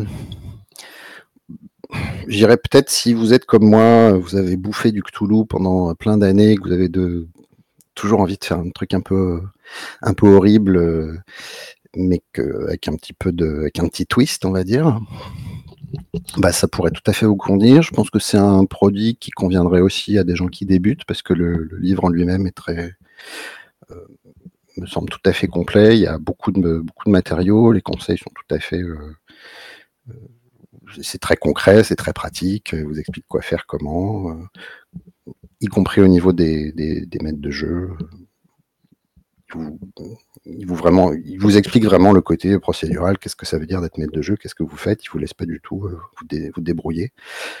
Donc à ce niveau-là, je trouve que c'est, euh, voilà, c'est, plutôt, euh, c'est plutôt recommandé également avec des gens qui voudraient, euh, qui voudraient débuter le jeu de rôle sans, sans avoir de soutien ailleurs. Euh, Est-ce que je vais en servir ? Bah oui, j'ai même, j'ai même commencé une campagne qu'on, dont on fera la première partie jeudi prochain. Donc, on verra bien comment ça tourne, en vrai. Et je crois que j'en ai terminé. Et donc, voilà, si vous avez des questions, bah, n'hésitez pas. Est-ce que tu nous donnerais un ou deux exemples de Vaesen pour, pour Vaesen ou... La prononciation est toujours difficile pour, pour qu'on nous fasse une idée. Moi, je prends la prononciation allemande, hein, parce que je me suis dit que ça devait être à peu près la même origine. Ah. Euh, donc, Vaesen, mais bon, je ne connais pers- j'ai pas de suédois euh, oui, dans, je... dans mon cercle direct. Donc, bah, la question, c'était pas sur, c'était sur, ouais, sur un, un Vaesen, à quoi ça, ça ressemble dans notre... Ouais, ouais. Euh, c'est, c'est des trucs... Alors, il y en a qu'on connaît, hein, tu vois, genre les, les fées, les fantômes, les trolls... Euh, les, les, les will-o-wisp, euh, les petites lueurs dans les marais. Il y en a qui sont un petit peu plus funky, un petit peu plus spécifiques au, au folklore vraiment scandinave, et, et cette fois plus vraiment euh, germanique, comme les, les nisses, hein, qui sont des espèces de bestioles qui, qui traînent près des fermes et qui ont, qui ont toujours cette ambivalence. Euh, si, si on est gentil avec eux, euh, ils vont éventuellement euh, labourer le champ pour vous, des trucs comme ça, mais euh, si vous allez faire pipi dans le buisson et qu'il se trouvait que c'était le, le, la chambre du Nice, bah, il va vous faire la misère, euh, des trucs comme ça. Donc il y, y en a qui sont un peu plus, euh, on va dire un petit peu plus exotiques pour nous. Euh, Et il y a euh, et, là, et là-dessus, donc il y a dans l'un des suppléments qui concerne les, les, les îles britanniques, là c'est, euh, c'est des choses pareilles. Il va y avoir les Red Caps, des trucs comme ça, qui sont pareil inspirés des, des contes populaires. Ok, du coup euh, c'est facile de se projeter dans cet imaginaire euh, qui est un petit peu différent, historico, euh, euh, géographico, slash. Euh, je, enfin, en tout cas pour pour nous, je pense que c'est très euh, ça, ça ça évoque des choses qu'on connaît déjà et c'est assez c'est plutôt simple à mon avis. Ouais. Moi, j'ai Merci. Deux questions. Euh... Bien, je t'en prie, Gorgor. Ben alors, ma première question, c'est est-ce que tu as des points négatifs à soulever par rapport au jeu ? Parce que tu as dit beaucoup de bien du jeu, mais euh, je t'ai pas entendu, entendu dire beaucoup de mal. Donc, est-ce, est-ce qu'il y a des choses que, sur lesquelles tu as à choper ou, euh... c'était, c'était juste pour, euh, pour avoir, avoir l'air d'être gentil par rapport à Aplo. Euh... Donc non, non, je te dis le, le moi le, la seule réserve que j'avais, c'était vraiment sur le système de combat qui me semble inutilement développé, inutilement stratégique, on va dire. Il y a, il y a quelques conseils sympas pour les pour, pour les transformer vraiment en scène d'action, mais avec derrière, hein, t'as quand même des calculs, des machins, des trucs. Ok, où je suis par rapport à tel truc, dans quelle zone, est-ce que je peux. Enfin, bref, ça c'est ma petite réserve. Mais enfin, c'est pas franchement, c'est vraiment pas rédhibitoire, quoi. Euh, les, les, les illustrations, enfin moi j'aime bien, mais elles sont très particulières, donc ça plaira pas forcément à tout le monde. Euh, et c'est, enfin, je, je rebondis un petit peu sur ce qu'on a dit sur Mörk Borg.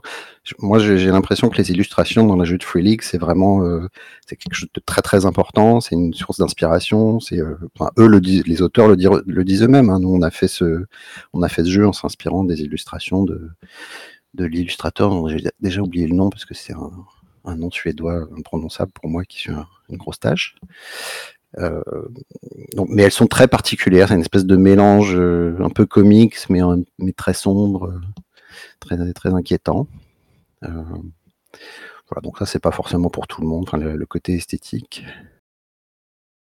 C'était, c'était pas déjà le cas aussi pour Tales from the Loop, c'était quand même vachement basé sur l'esthétique du dessinateur. Ouais, ouais, je crois aussi, tout à fait.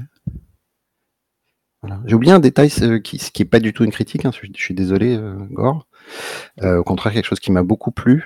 Euh, le, le livre est parsemé de petites, euh, de petites descriptions qui sont soit des lettres, soit des extraits de, de journal, euh, qui sont en fait des anecdotes euh, de, de gens qui ont rencontré les Vaesen et qui, qui racontent un peu ce qui s'est passé. Et c'est euh, bah déjà, c'est, ça... ça ça pimente agréablement la lecture, hein, ça, le, ça vous fait un petit peu plus rentrer dans, le, dans l'univers, dans l'ambiance, et euh, bah, chaque, en fait, chaque, chaque petit texte, ça pourrait être aussi une accroche de scénario. C'est un truc que j'ai... Alors, ce n'est pas du tout une, une trouvaille hein, de Free League. Pour ceux qui ont déjà lu quelque chose comme Chill, euh, je crois que dans la deuxième édition, il y en avait beaucoup, c'est exactement ça, quoi. Je crois que dans Delta Green aussi, il y a pas mal de, de petits encadrés comme ça, avec des rapports de mission, des trucs comme ça, mais c'est un peu la même, c'est un peu la même idée, c'est très, très chouette. Ouais, c'est des éléments de contexte, ça, c'est du fluff et, euh, et ça peut servir d'inspiration. Tout à fait. Euh, ma deuxième question, c'est est-ce que tu as des références médiatiques, euh, genre euh, livres, films, séries, euh, euh, liées ah. à Vaesen? Alors la, la grande référence, c'est un bouquin que moi j'ai pas du tout trouvé, qui est un, une espèce de, de bestiaire euh, avec des illustrations donc de, de, de cet auteur que moi j'ai pas trouvé, donc je ne sais pas s'il existe euh, ailleurs que dans des sites d'enchères euh, très chers. Euh, donc il y a les euh, les deux les deux références de mon, de mon adolescence, hein, donc les gnomes et le grand fabuleur du petit peuple que je conseillerais aussi. D'une manière générale, les contes de fées, euh, peut-être des, des contes plus spécifiquement scandinaves. Dans les séries, les films, euh, on pourrait faire une ambiance, par exemple, euh, autour de la série Grimm, pour ceux qui connaissent. Hein, alors que ça, c'est plus les contes vraiment germaniques, mais euh, avec le l'ambiance, et cetera, et le, le, type de, le type de problème, hein, le côté euh, ch- chaque aventure correspond à une créature, c'est un peu c- cette idée-là. Euh, dans les jeux vidéo, il y a, y a un truc évident qui s'appelle Bramble the Mountain King, je crois. Je crois que c'est un jeu suédois, d'ailleurs, euh, qui est vraiment complètement dans cette ambiance-là.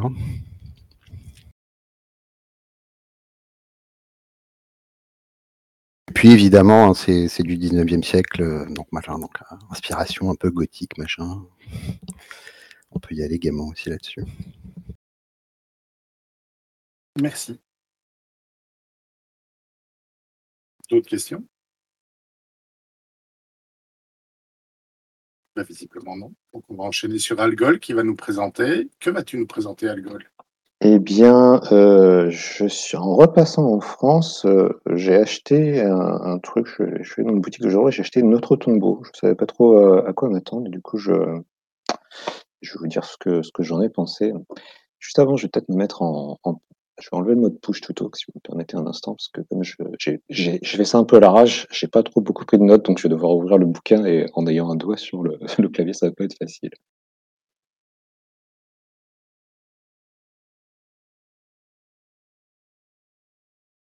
Ah là, normalement là, je suis... Vous m'entendez bien? C'est parfait. Cool. Donc... Euh... Donc, Notre Tombeau, c'est un. J'ai découvert d'ailleurs, j'ai entendu parler comme étant un truc un peu d'horreur, c'est un, c'est un peu mon truc. Et euh, c'est... j'ai découvert qu'en fait, c'est un auteur que je connaissais déjà, donc c'est Ino Anthony Combraxel, qui a écrit d'autres trucs euh, comme Macadabre, Patient treize, je crois aussi, et, et, et, et euh, Tchernofia. Je crois, un peu pas mal d'autres trucs. Donc c'est aux éditions John Doe, c'est sorti en deux mille neuf, euh, ça coûte quinze balles euh, en papier et apparemment ça coûte six euros en P D F, j'ai trouvé ça juste euh, tout à l'heure. Donc euh, pourquoi j'ai choisi ce livre? Bah juste, euh, je cherchais un petit truc euh, d'horreur indie français pendant que j'étais à Paris. Et du coup je me suis baladé, celui-là était pas cher, il avait, il, la, la couverture m'a un peu choqué et que j'avais jamais entendu parler, je me suis dit... Je vais acheter ça, ça va être rapide à lire. Euh, description des éléments. Alors, euh, on est encore dans le petit format euh, A cinq. Euh, euh, la couverture souple, soixante-dix-huit pages, euh, tout noir et blanc à l'intérieur. Euh, quelques dessins, euh, un petit peu de mise en page et quelques photos un peu, euh, un peu choisies, donc euh, très noires, parce que c'est, euh, l'idée c'est que ça se passe... Euh, Ça se passe principalement en fait euh, de façon souterraine, sous, euh, sous, euh, sous Paris. On sent que l'auteur, soit il a visité les catas, soit il en a entendu beaucoup parler. euh, euh, donc ouais, esthétique euh, assez sympa. Euh, qui est la cible du produit? Bon, déjà c'est des francophones, parce que le produit, euh, je pense, enfin, pardon, le, le, le bouquin existe que en, que en français. J'imagine que ça n'a pas dû être, euh, dû être traduit. Ensuite, bah, c'est pour un petit peu les gens qui aiment pas, ouais, toujours pareil, ce feeling un peu euh, horreur. Euh, et euh, et ouais, gens qui aiment bien un petit peu, un petit peu, ouais, bah, les trucs indés, les trucs un petit peu qui sortent de des petites productions. Euh, Qu'est-ce que vous pensiez y trouver? Honnêtement, je savais pas. Donc, j'avais, je, par, je partais juste sur un truc euh, genre un peu horreur. Je me dis, on va voir ce que ça va donner. Quand j'ai vu la couverture, elle est un peu choquante. C'est une, c'est une énorme photo de, de bouche, euh, sorte de, de bouche ouverte euh, qui hurle. D'ailleurs, c'est assez intéressant. Je vous préviens, par contre, ça va super spoiler parce que le, le, le bouquin en soi, donc ce que je vais y trouver, c'est que euh, c'est euh, donc de ce que, ce que dit le, l'auteur, c'est un burst. Donc, c'est une sorte de de mi-gros scénario slash campagne complètement euh, one-shot avec un, un système qui est inclus, qui est censé être fait, joué et fini. Après, on ne continue pas. Et du coup, bah, euh, expliquer un peu ce bouquin, c'est quand même pas mal spoiler le truc. Donc, si, euh, si vous voulez pas, bah, passez à la, sauter à la chronique d'après ou, ou, ou au bouquin d'après si vous voulez pas être, être spoilé. Alors... Euh, Le, alors déjà avant tout, je pense que je vais quand même vous expliquer le concept parce que je l'avais, je l'avais lu rapidement au début, puis après en, en lisant le bouquin, je me suis dit tiens c'est marrant quand même, ça ressemble vachement à un, un jeu vidéo et en fait c'est écrit au début, hein, c'est euh, au croisement du thriller fantastique, euh, du film d'aventure pulp et d'un jeu vidéo horrifique. Ça c'est un peu le, le, le concept tel que euh, expliqué euh, par l'auteur. Euh, donc, euh, comment est fait le bouquin? Vous avez ce petit à propos donc, qui vous explique un petit peu le concept. Donc, euh, si vous lisez bien ça, vous n'allez pas être euh, trop étonné par ce que vous allez, euh, ce que vous allez avoir euh, après. Le, le, le, ça peut être joué un peu comme un scénar, soit rapide, soit ça peut être joué sur, euh, allez, trois, quatre, cinq parties, hein, ce, ce, ce burst. Alors, le, le truc vient avec son propre système de jeu. L'auteur dit que c'est potentiellement euh, jouable dans, dans d'autres choses. Bon, je pense que si on le fait, il vaut mieux le faire euh, juste en soi. Euh, il donne un certain nombre d'inspirations. Ça, c'est un truc que j'aime bien avec, euh, euh, avec lui. J'avais déjà lu deux ou trois bouquins euh, de lui. De, de lui euh, donc euh, pas mal enfin des inspirations euh, et de toute façon intéressante. Ça s'inspire, il s'inspire aussi bien de, de livres que de, de mangas ou là bah, de jeux vidéo ou de films. Étonnamment sur le nombre de, de rêves, ça, là, ça aurait dû me mettre un petit peu la, la puce à l'oreille. Il y a quand même quatre, il y a quand même trois, trois jeux vidéo et tout qui sont euh, qui sont cités sur je sais pas moins d'une dizaine de, de rêves. Donc ça ça donne un petit peu le ton de ce qu'on va voir et notamment des trucs comme euh, Euh, Silent Hill, Condemned ou Resident Evil, donc euh, des... voilà, ça vous donne un petit peu euh, le truc. Aussi quelques petits conseils et tout qui donnent, ça aussi j'aime bien ce qui euh, ce qui fait, il donne des conseils toujours de musique ou euh, images, ce qui euh, ce qui aide un petit peu à avoir une expérience euh, une expérience un peu un peu complète niveau média. Donc après il y a un il y a un système de jeu qui qui vient avec le avec le, le burst qui fait donc euh, cinq six pages maximum. On vous explique euh, bah, vous allez jouer en fait euh, des sacrificiés, euh, des, des, victimes des, circon- des victimes des circonstances, et vous allez devoir vous, vous en sortir. Alors il y a un truc un petit peu particulier euh, qui, euh, quand, quand je dis ah ça va être compliqué à jouer, c'est optionnel, mais ça va être compliqué à jouer euh, en ligne. C'est euh, bon, je vous préviens, c'est full spoiler. Hein.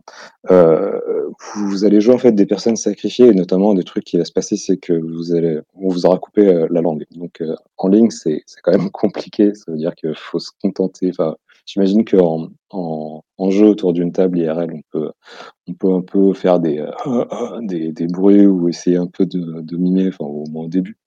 Mais ouais, en ligne, soit il faudra enlever ça, soit il faudra beaucoup jouer, euh, beaucoup jouer à la troisième personne.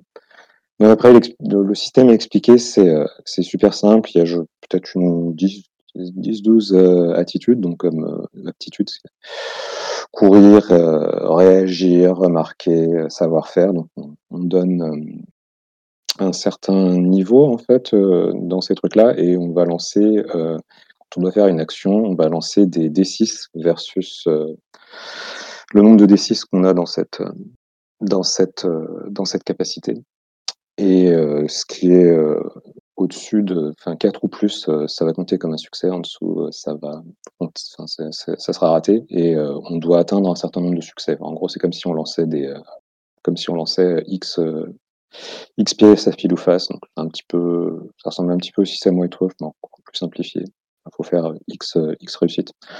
Euh, un pour euh, médiocre jusqu'à quatre, par exemple. Euh, pardon, jusqu'à. Euh, un pour euh, ouais, pardon, facile jusqu'à quatre pour très difficile. Voilà. Après, les six sont explosifs, euh, donc c'est à chaque fois qu'on fait un six, on peut relancer un dé, donc il y a moyen que, que ça s'emballe.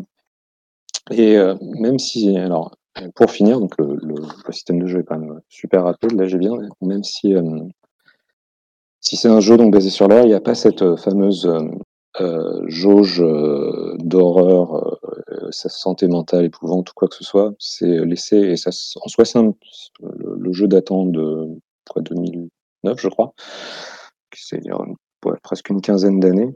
Euh, c'est bien comme approche de laisser ça un petit peu aux joueurs jouer, jouer ça. Par contre, il y a une sorte de euh, il y a une jauge d'adrénaline qui se remplit au fur et à mesure, qui permet de faire des, euh, à un joueur de péter un câble de, euh, et de faire des, euh, des, euh, de, de faire des réussites euh, de dégâts ou de réussir de ce genre de, de réussir des, des actions. Donc voilà, ça c'est pour le, le système de jeu, euh, vraiment très très simple, ça tient en quelques pages. Je l'ai pas essayé, donc je peux pas dire euh, à, à quel point c'est, c'est jouable ou pas. En tout cas, ça a le mérite d'être super léger.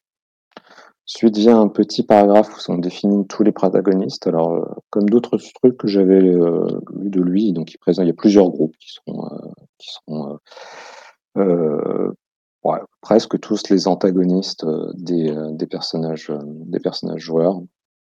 Évidemment, un culte qui va vous sacrifier, mais en fait, euh, il vous sacrifie, mais peut-être que c'est pas pour les raisons pour lesquelles vous euh, vous imaginez, mais en tout cas, vous allez vous voir.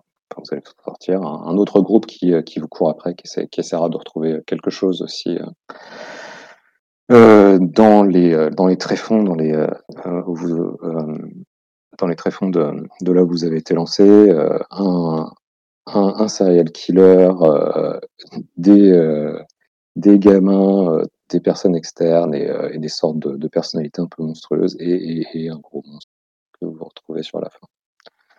Donc euh, après, vous avez une petite douzaine de... Vous n'avez pas une petite, vous avez une douzaine de chapitres qui sont... Euh, qui doivent se faire, j'imagine, tous en ouais, une heure ou deux, ça va dépendre, ça va dépendre des, euh, ça va dépendre des chapitres, euh, dont certains qui sont marqués par l'auteur comme euh, nécessaires, si jamais vous vouliez le faire en format court, et d'autres qui sont un peu plus euh, potentiellement optionnels. Par contre, euh, la façon dont c'est écrit, ça a l'air tout hyper linéaire, c'est-à-dire qu'on est un peu sur un... truc sur un peu sur un truc qui m'a l'air bien complètement railroad. J'ai beau regarder en me disant peut-être il y a des chapitres qu'on peut faire à côté, et cetera. Non, ça a l'air d'être vraiment un, un truc très long, très, très railroad. Donc c'est peut-être été le truc qui m'a un petit peu, euh, voilà, plus ou moins, pff, ouais, pas déçu, ce, mais bon, voilà, ça qui fait un petit peu, peut-être un petit peu, un petit peu daté. Donc euh, je vais pas vous faire tous les épisodes, mais ça commence par euh, les euh, Euh, en tant que joueur, ça, ça commence, c'est super hardcore, donc euh, vous avez été euh, vous avez dans un hangar, vous avez été enlevé, euh, vous êtes mutilé, vous êtes projeté dans un, dans un puits, et vous allez vous retrouver en fait euh, sous-parié, euh, à, à moitié mort, donc la langue, enfin, la langue coupée à, à essayer de vous en sortir avec, euh, avec les autres, euh, les autres personnages, euh, personnages joueurs. Donc euh, là, c'est euh, au long de ces épisodes, euh, vous allez... Euh, Et les joueurs vont avancer, vous allez, on va rencontrer plus ou moins un aperçu du, du, de, de ce qui se trame, rencontrer plus ou moins ce, euh, des, faire des, des scènes un peu, un peu, comment dire, un peu déjà imaginées, avec euh, où on joue au cache-cache avec un, un serial killer, euh, rencontrer, euh, rencontrer les, les autres antagonistes qui. Euh, qui essayent de, de chercher euh, autre chose avec vous. On, c'est, c'est... Alors, ce que j'aime bien, c'est que avec lui, quand on lit vraiment quelques phrases, euh, il arrive vachement bien à brosser le truc. Là, bon, par exemple, il y a un, un, une histoire avec un, un bunker. Donc là, par exemple, c'est un, je, c'est un truc pour les gens qui sont allés sous Paris dans les catacombes euh, non officielles. C'est un truc un peu mythique. Et il y a plein de petits trucs un peu mythiques. Il arrive à les brosser vachement. Enfin, on sent vraiment cette atmosphère, euh, des fois chaude, des fois humide, sale, vraiment, euh, vraiment sous terre. C'est aussi un petit peu euh, agrémenté avec... Euh, avec les photos, là après je continue, donc euh, on va rencontrer euh, une ou deux autres, euh, une ou deux autres factions pour euh, se terminer euh, au final dans, dans une sorte vraiment de, de... on va passer, voilà, genre, genre passe un autre, là on passe par tous les, euh, tous les trucs un petit peu mythiques qu'on peut s'imaginer sous Paris, la station de, la station de métro abandonnée qui n'a jamais été faite, euh, Les, les, les tunnels, les restants de, de catacombes, et donc tout ça pour arriver à la fin dans une sorte de truc un peu euh, dans, ces, dans ces trucs un peu horreur. Un, un des trucs qui est cité et tout, c'est euh, je prends comme film, tac tac,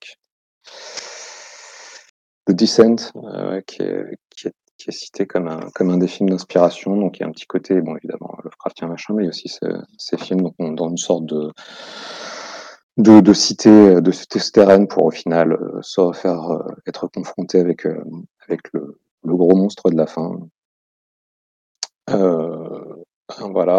Enfin, on vous propose quelques, deux, trois épilogues, trois épilogues possibles pour finir cette cette longue euh, aventure un peu euh, plus ou moins une droite. Et pour finir, quelques euh, quelques annexes. Euh, là, par contre, c'est, c'est là. C'est, Il y, a un, il, y a un, il y a un chapitre qui est, qui est sympa, c'est pour, ça s'appelle Croisement, ça, ça décrit des petites intersections entre deux chapitres. Mais bon, après là, je, c'est vrai que je suis un peu perplexe là-dessus parce que ça, on se retrouve vite. Voilà, on a, on a, enfin, on a par exemple un endroit où on va avoir des alcôves, ça va être effondrant. On a le choix d'aller dans trois endroits, mais on se retrouve un petit peu devant le, cette fameuse histoire de l'ogre quantique, puisqu'en fait, comme le, le, le, les chapitres sont un petit peu, les épisodes sont tous linéaires, se font les uns après les autres. Je pense que on prenne à gauche ou à droite, j'imagine qu'on va se retrouver un peu de toute façon à l'épisode d'après. Plus quelques quelques quelques idées quand même un petit peu pour pour pour ajouter un petit peu de, de choses entre les épisodes, quelques événements, quelques quelques rencontres possibles. Voilà, voilà. Donc ça, c'est ce qu'on peut, ce que, ce que j'ai trouvé dedans. Euh... Qu'est-ce que c'était après ? Oui. Euh, à qui on vous recommanderiez-vous l'acquisition ? Bah, un peu comme les gens comme moi qui sont un petit peu dans le King, c'est un peu euh, tous les tous les jeux d'horreur, c'est une autre façon de, de le voir. Euh, Est-ce que vous allez vous, enfin, en tout cas à quinze balles, ça, ça va, vous allez pas vous ruiner, hein. Est-ce que vous allez euh, vous en servir et surtout, euh, et surtout quelle que soit la réponse, pourquoi?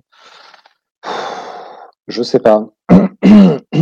Euh, bon, en même temps, je pense que ça peut être sympa hein, pour peupler un moment où on n'a pas grand-chose à faire, mais bon, c'est vrai que j'ai beau être un peu ouvert à tous les styles de jeu, aussi bien le tradi que, euh, que les trucs un peu un peu récents. Celui-là, c'est quand même il a ce côté un peu railroad qui est un peu.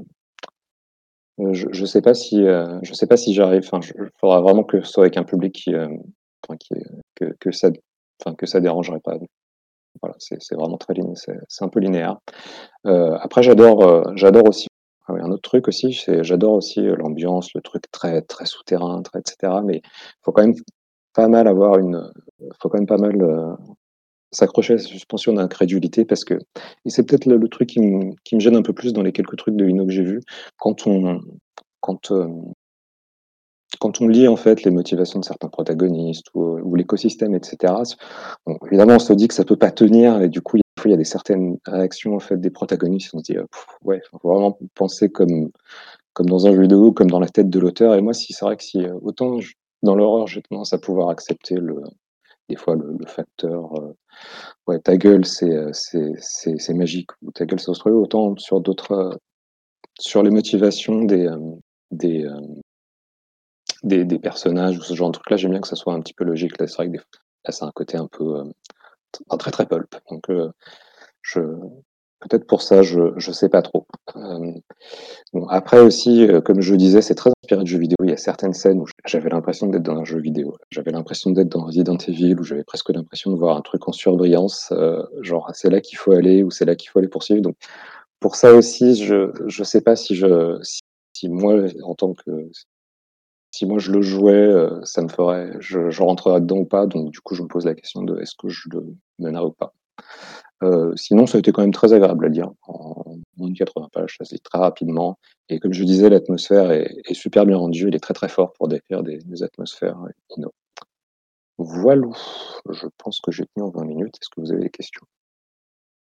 euh, Oui. Enfin, c'est pas vraiment une question. Moi, je l'ai animé euh, peu de temps après sa sortie, donc il y a très longtemps. Euh, j'ai eu, je sais pas si à la lecture tu as eu cette impression-là, mais en le faisant jouer, je l'ai joué en deux séances, de plus ou moins quatre cinq heures, euh, en présentiel. Et euh, l'impression que j'ai eue, c'est que la première partie est vraiment bien. Euh, il y a plein de découvertes, c'est angoissant, c'est oppressant. Et la deuxième partie euh, tombait beaucoup à plat. Et donc, euh, je sais pas si tu as eu cette impression-là à la lecture. Ben, c'est, ça, ça devient très pulp, puis surtout, c'est très entendu, en fait, là. Partie. Il y a quelques trucs qui ressortent où tu as des scènes, tu as des, t'as des poncifs et tout du film d'horreur où tu peux t'imaginer des trucs sous l'eau, pour essayer, des trucs un peu inquiétants qui te relancent. Mais effectivement, je pense que tu as raison, le début, l'introduction, où vraiment, euh, c'est super choc. Euh, l'introduction, voilà, vous êtes à moitié mort, vous achetez sur un tas de cadavres, vous avez plus de langue, et cetera. C'est super choquant, le, la découverte, je suis d'accord avec toi, tu dois pouvoir trouver des trucs. La fin est plus entendue. Je, je sais pas si, si on peut la modifier ou pas. Du coup, je te pose la question, c'était bien ou pas? La première partie, oui. La deuxième partie, euh, c'était, c'était casse-bombe. Ok. Donc, euh, je pense qu'il faut réécrire. Euh, c'est, en fait, l'auteur a, a plein de bonnes idées. Euh, moi, j'ai fait jouer Americana, qui est, qui est du même auteur, euh, qui est un très chouette jeu. Euh, mais, euh, comme tu l'as dit, c'est des rails. Euh, et il faut savoir sortir des rails. Euh, et malheureusement, à l'époque... Euh, il y a une dizaine d'années, euh, j'ai essayé de, de coller au plus au scénario de, de l'auteur dans Notre Tombeau, et, euh, et ça a fait un gros flop euh, sur la fin. Ok. C'est marrant parce que cet auteur, je l'ai vu, il s'est essayé à pas mal d'autres trucs, et tu, il n'a pas fait que ça. Je sais que j'ai aussi lu et joué à Macadabre, euh, par exemple, de, de lui, qui est là, par contre, c'est un ex-crawl, donc ça reste un peu encore dans enfin, l'ultra-tradit un peu... Voilà. Et là, par contre, du coup, c'est, enfin, c'est différent. Il, il, à chaque fois, il a, il a essayé plusieurs types de jeux, donc euh, un auteur intéressant. D'autres questions ? Les joueurs euh, restent sans langue tout le jeu ? Bah ouais. Non, on sait ouais. Jamais que ça repousse à un moment pour une raison euh, quelconque. Non, non, ça repousse quelconque. Pas.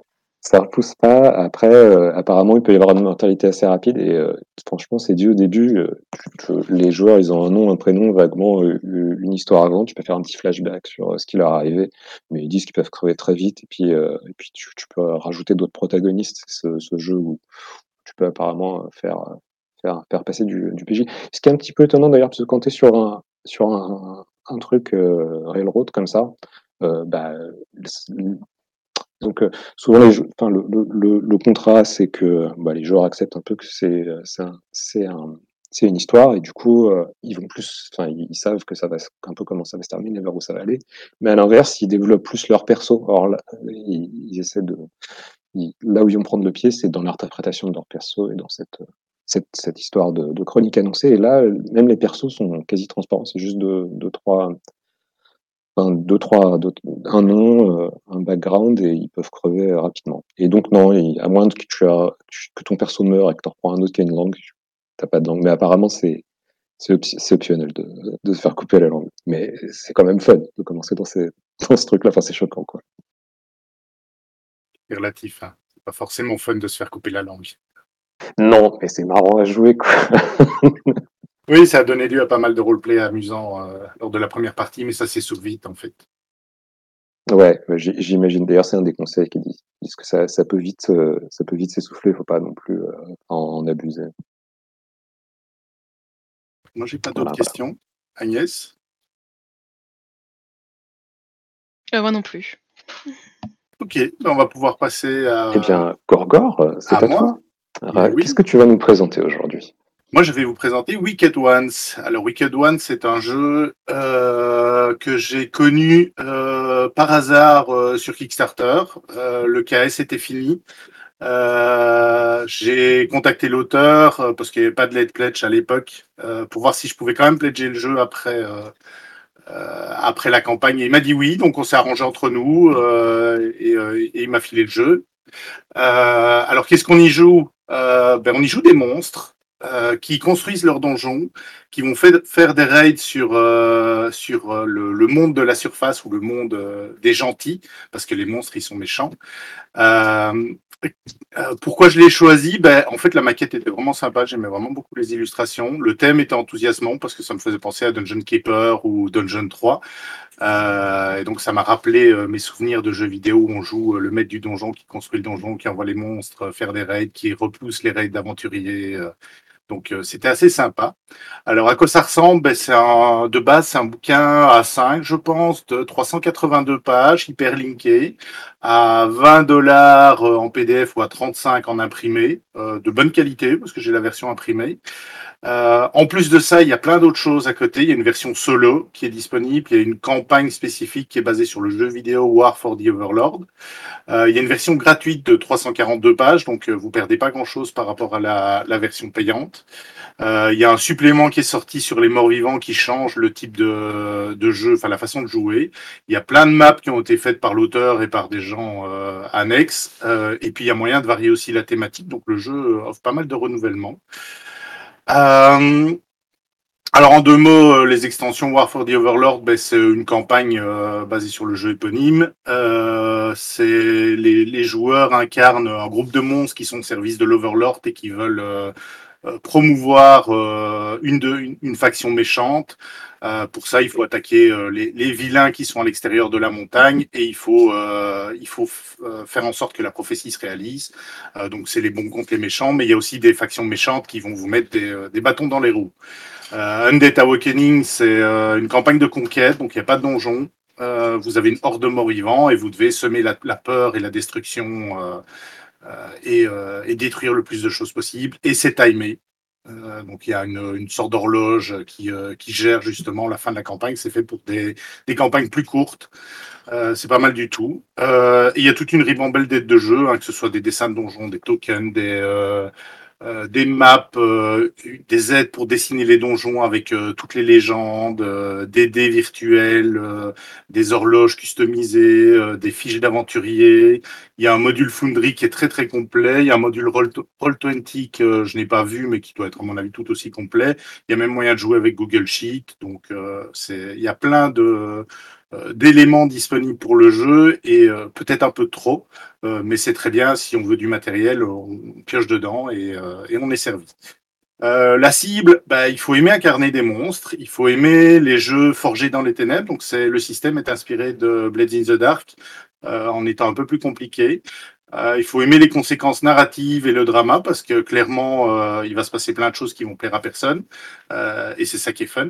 Euh, il faut aimer la construction de donjons, parce qu'il y a toute une étape de, de mécanique où on va s'amuser à faire le plan du donjon, mettre des pièges, mettre des, euh, des créatures, euh, mettre des minions, euh, c'est très comique. Et il faut, ça, faut aimer aussi voir les aventuriers rentrer dans votre donjon, et euh, peut-être tout casser. Ou, euh, ou se faire tuer euh, parce que vous avez bien pensé votre donjon, ou parce que, parce que vos minions sont au bon endroit au bon moment, ou réagissent suffisamment vite parce que vous les avez gentiment traités. Euh, alors, ce que moi je pensais y trouver dans le jeu, c'est de la construction de donjons, clairement. Euh, des aventuriers qui s'écrasent sur les défenses du donjon, donc exactement comme dans le jeu vidéo. Euh, des, des vilains monstres méchants et de l'humour. Euh, j'ai trouvé tout ça, euh, bien plus. Euh, donc, en gros, c'est le système de Blades in the Dark. Euh, en deux mots, on jette euh, un ou plusieurs D six, on prend le meilleur résultat. Euh, un à trois, c'est un, un échec avec des conséquences. quatre à cinq, c'est une réussite avec des conséquences. un à six, c'est une réussite sans conséquences. Et un double six ou plus de six, c'est une réussite critique, donc on en retire un petit bénéfice. Euh, c'est basé sur euh, douze attributs, je pense, euh, qui, euh, qui déterminent, enfin, qui sont, qui sont basés sur le type d'action. C'est player facing, donc le M J ne lance pas des dés, sauf sur des tables aléatoires de temps en temps s'il a envie. Euh, ça roule très très bien. C'est une mécanique qui est, qui est bien wheelée depuis Blades in the Dark. Donc, euh, si vous aimez ce genre de jeu et que vous aimez les monstres, généralement, c'est une bonne pioche. Euh, Il est, il est assez complexe, euh, il y a pas mal de couches qui ont été rajoutées dessus euh, pour, euh, pour le monstre, euh, pour, pour gérer les monstres, pour gérer le donjon, pour gérer les incursions d'aventuriers, pour gérer la magie, pour gérer les objets, euh, pour gérer les raids des monstres sur le monde, euh, le monde extérieur. Euh, mais c'est plein de bonnes idées, euh, ça me demande juste pas mal de temps, à mon avis, avant de, de bien maîtriser toutes les mécaniques et toutes les, toutes les options que le jeu offre. Euh, le jeu propose aussi, enfin, impose un, un cadre de résolution avec toute une série de phases, comme dans Blades in the Dark. Euh, elles sont, il y en a juste plus. Euh, il y a des calamités qui peuvent tomber sur le donjon, il y a des créatures qui peuvent venir euh, euh, se taper l'incruste euh, dans votre donjon et vous pouvez essayer de négocier avec. Euh, il y a des aventuriers qui peuvent débarquer après un certain temps. Euh, bref, il y, a, il y a plein de choses. Le, le jeu propose plein de rebondissements narratifs potentiels, euh, le tout supporté par une mécanique qui, euh, qui a fait ses preuves. Euh, et, euh, et globalement, euh, tout ça a l'air de bien fonctionner ensemble, même si je ne l'ai pas encore testé. Euh, vous pouvez faire plein de choses aussi. Il y a une gestion de temps mort comme dans Blades in the Dark, donc vous pouvez recruter des monstres, améliorer votre donjon. Euh, il y a, il y a vraiment euh, créer des rituels, euh, créer du matériel, vous enrichir. Euh, bref, il y a plein de choses euh, euh, potentiellement euh, intéressantes, et tout ça part d'une création conjointe en session zéro pour justement définir le donjon, définir les factions avoisinantes, et ça se base sur une carte unique. Euh, qui est la carte du monde extérieur, puis vous placez votre donjon sur le sur la carte. Euh, on détermine les différentes factions qui sont qui existent euh, en fonction des, des illustrations en fait simplement sur la carte, euh, parce qu'il y a des illustrations non annotées. Euh, et donc grâce à ça en fait, euh, on va créer le monde ensemble petit à petit, et euh, et c'est là-dedans qu'on va jouer. Euh, il y a Il y a la création de factions neutres, ennemis et amis, il y a des créatures, euh, il y a votre donjon qui, lui, fait partie d'une carte indépendante euh, avec toute, euh, toute une légende possible pour annoter ça. Euh, c'est assez complet, il faut aimer euh, dessiner des plans ensemble. Euh, il y a un système de magie très complet, il y a un système de création de potions et d'objets, euh, soit scientifiques, soit magiques, euh, très complet aussi. Euh, il y a toute une partie euh, religion, des monstres avec des monstres, euh, enfin des dieux plutôt euh, de monstres assez originaux et sympathiques. Euh, il y a le côté maléfique des monstres, donc les joueurs incarnent des mon- un groupe de monstres, en fait c'est les, les chefs du donjon généralement. Euh, et il y a toute une mécanique qui supporte le, le côté sombre euh, des monstres. On, on, l'auteur, l'intention est, est clairement jouer des méchants. Euh, mais vous êtes un groupe, donc pour survivre, jouer des méchants avec les autres, mais entre vous, essayez de trouver des accroches communes pour pouvoir fonctionner ensemble et pour que votre donjon se développe.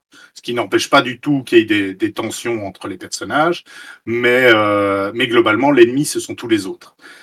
Euh, et donc il y a une mécanique qui permet de, à un moment donné, de céder à son côté sombre et donc euh, de partir, euh, de partir en, en sucette totalement et de, de mettre le dawa dans l'action en cours.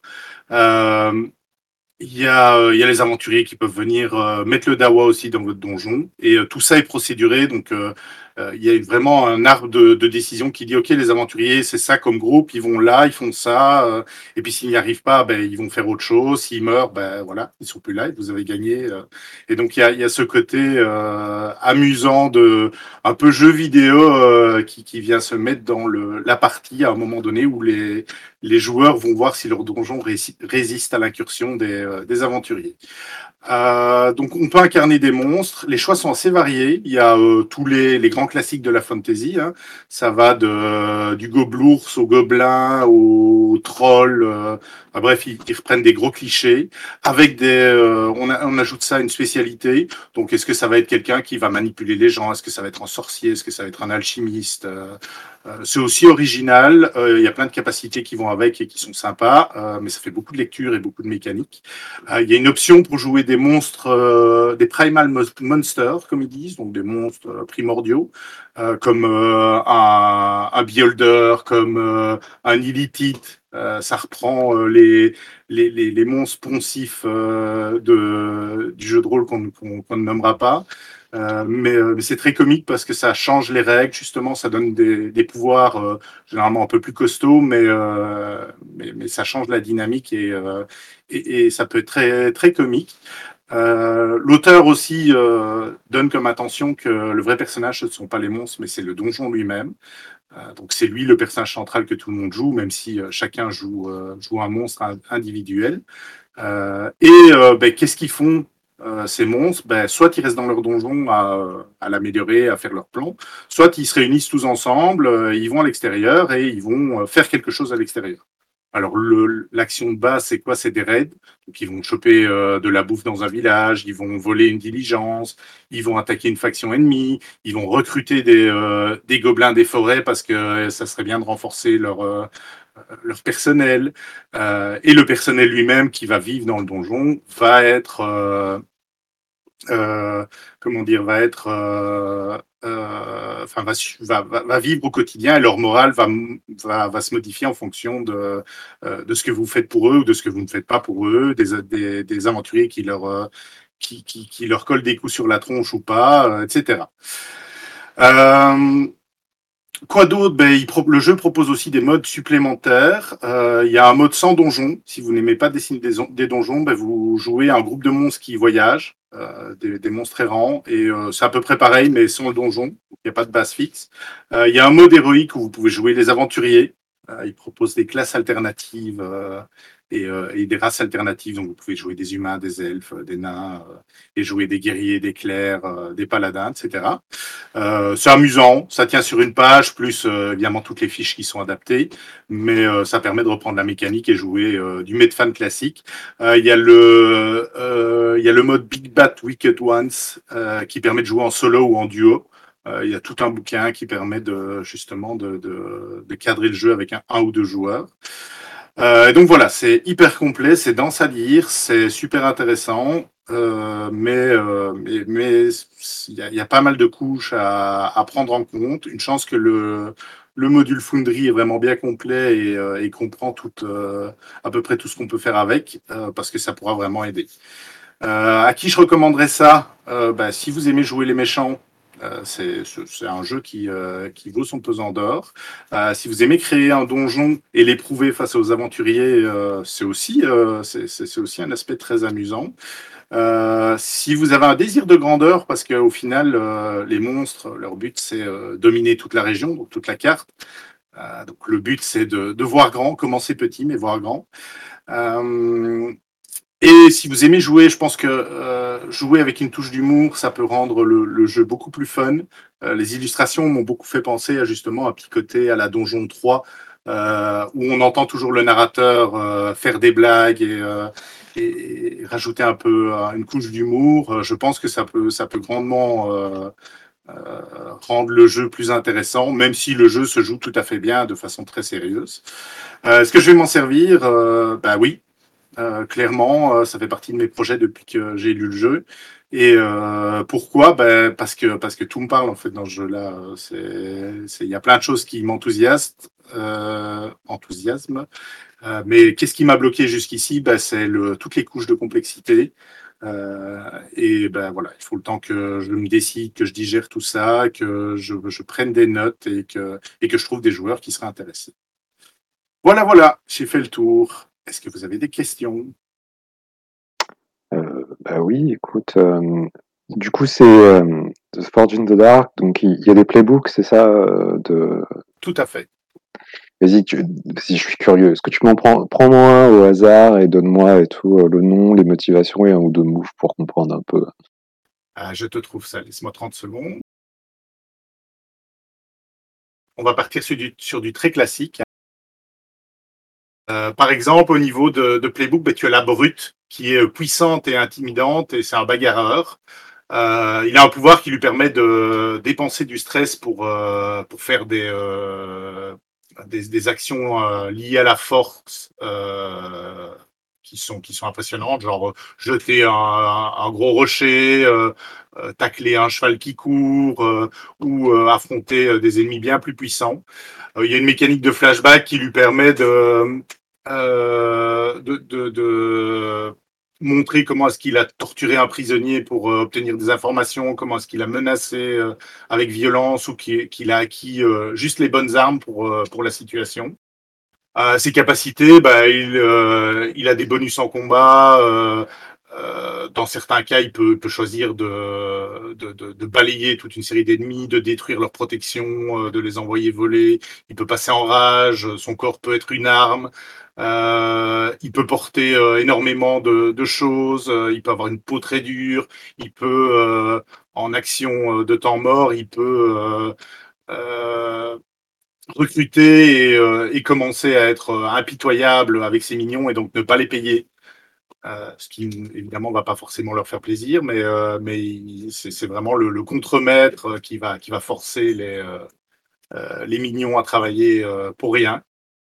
Euh, et sinon, euh, dans, dans les autres euh, playbooks qui, euh, qui existent, il euh, y a quoi? Il y a celui qui manipule, il y a celui qui construit, il y a celui qui chasse, il y a celui qui, euh, qui se déplace dans les ombres, il y a le chaman, il y a le sorcier, il y a le zélote. Euh, donc, il y a un peu, il y a un peu de tout.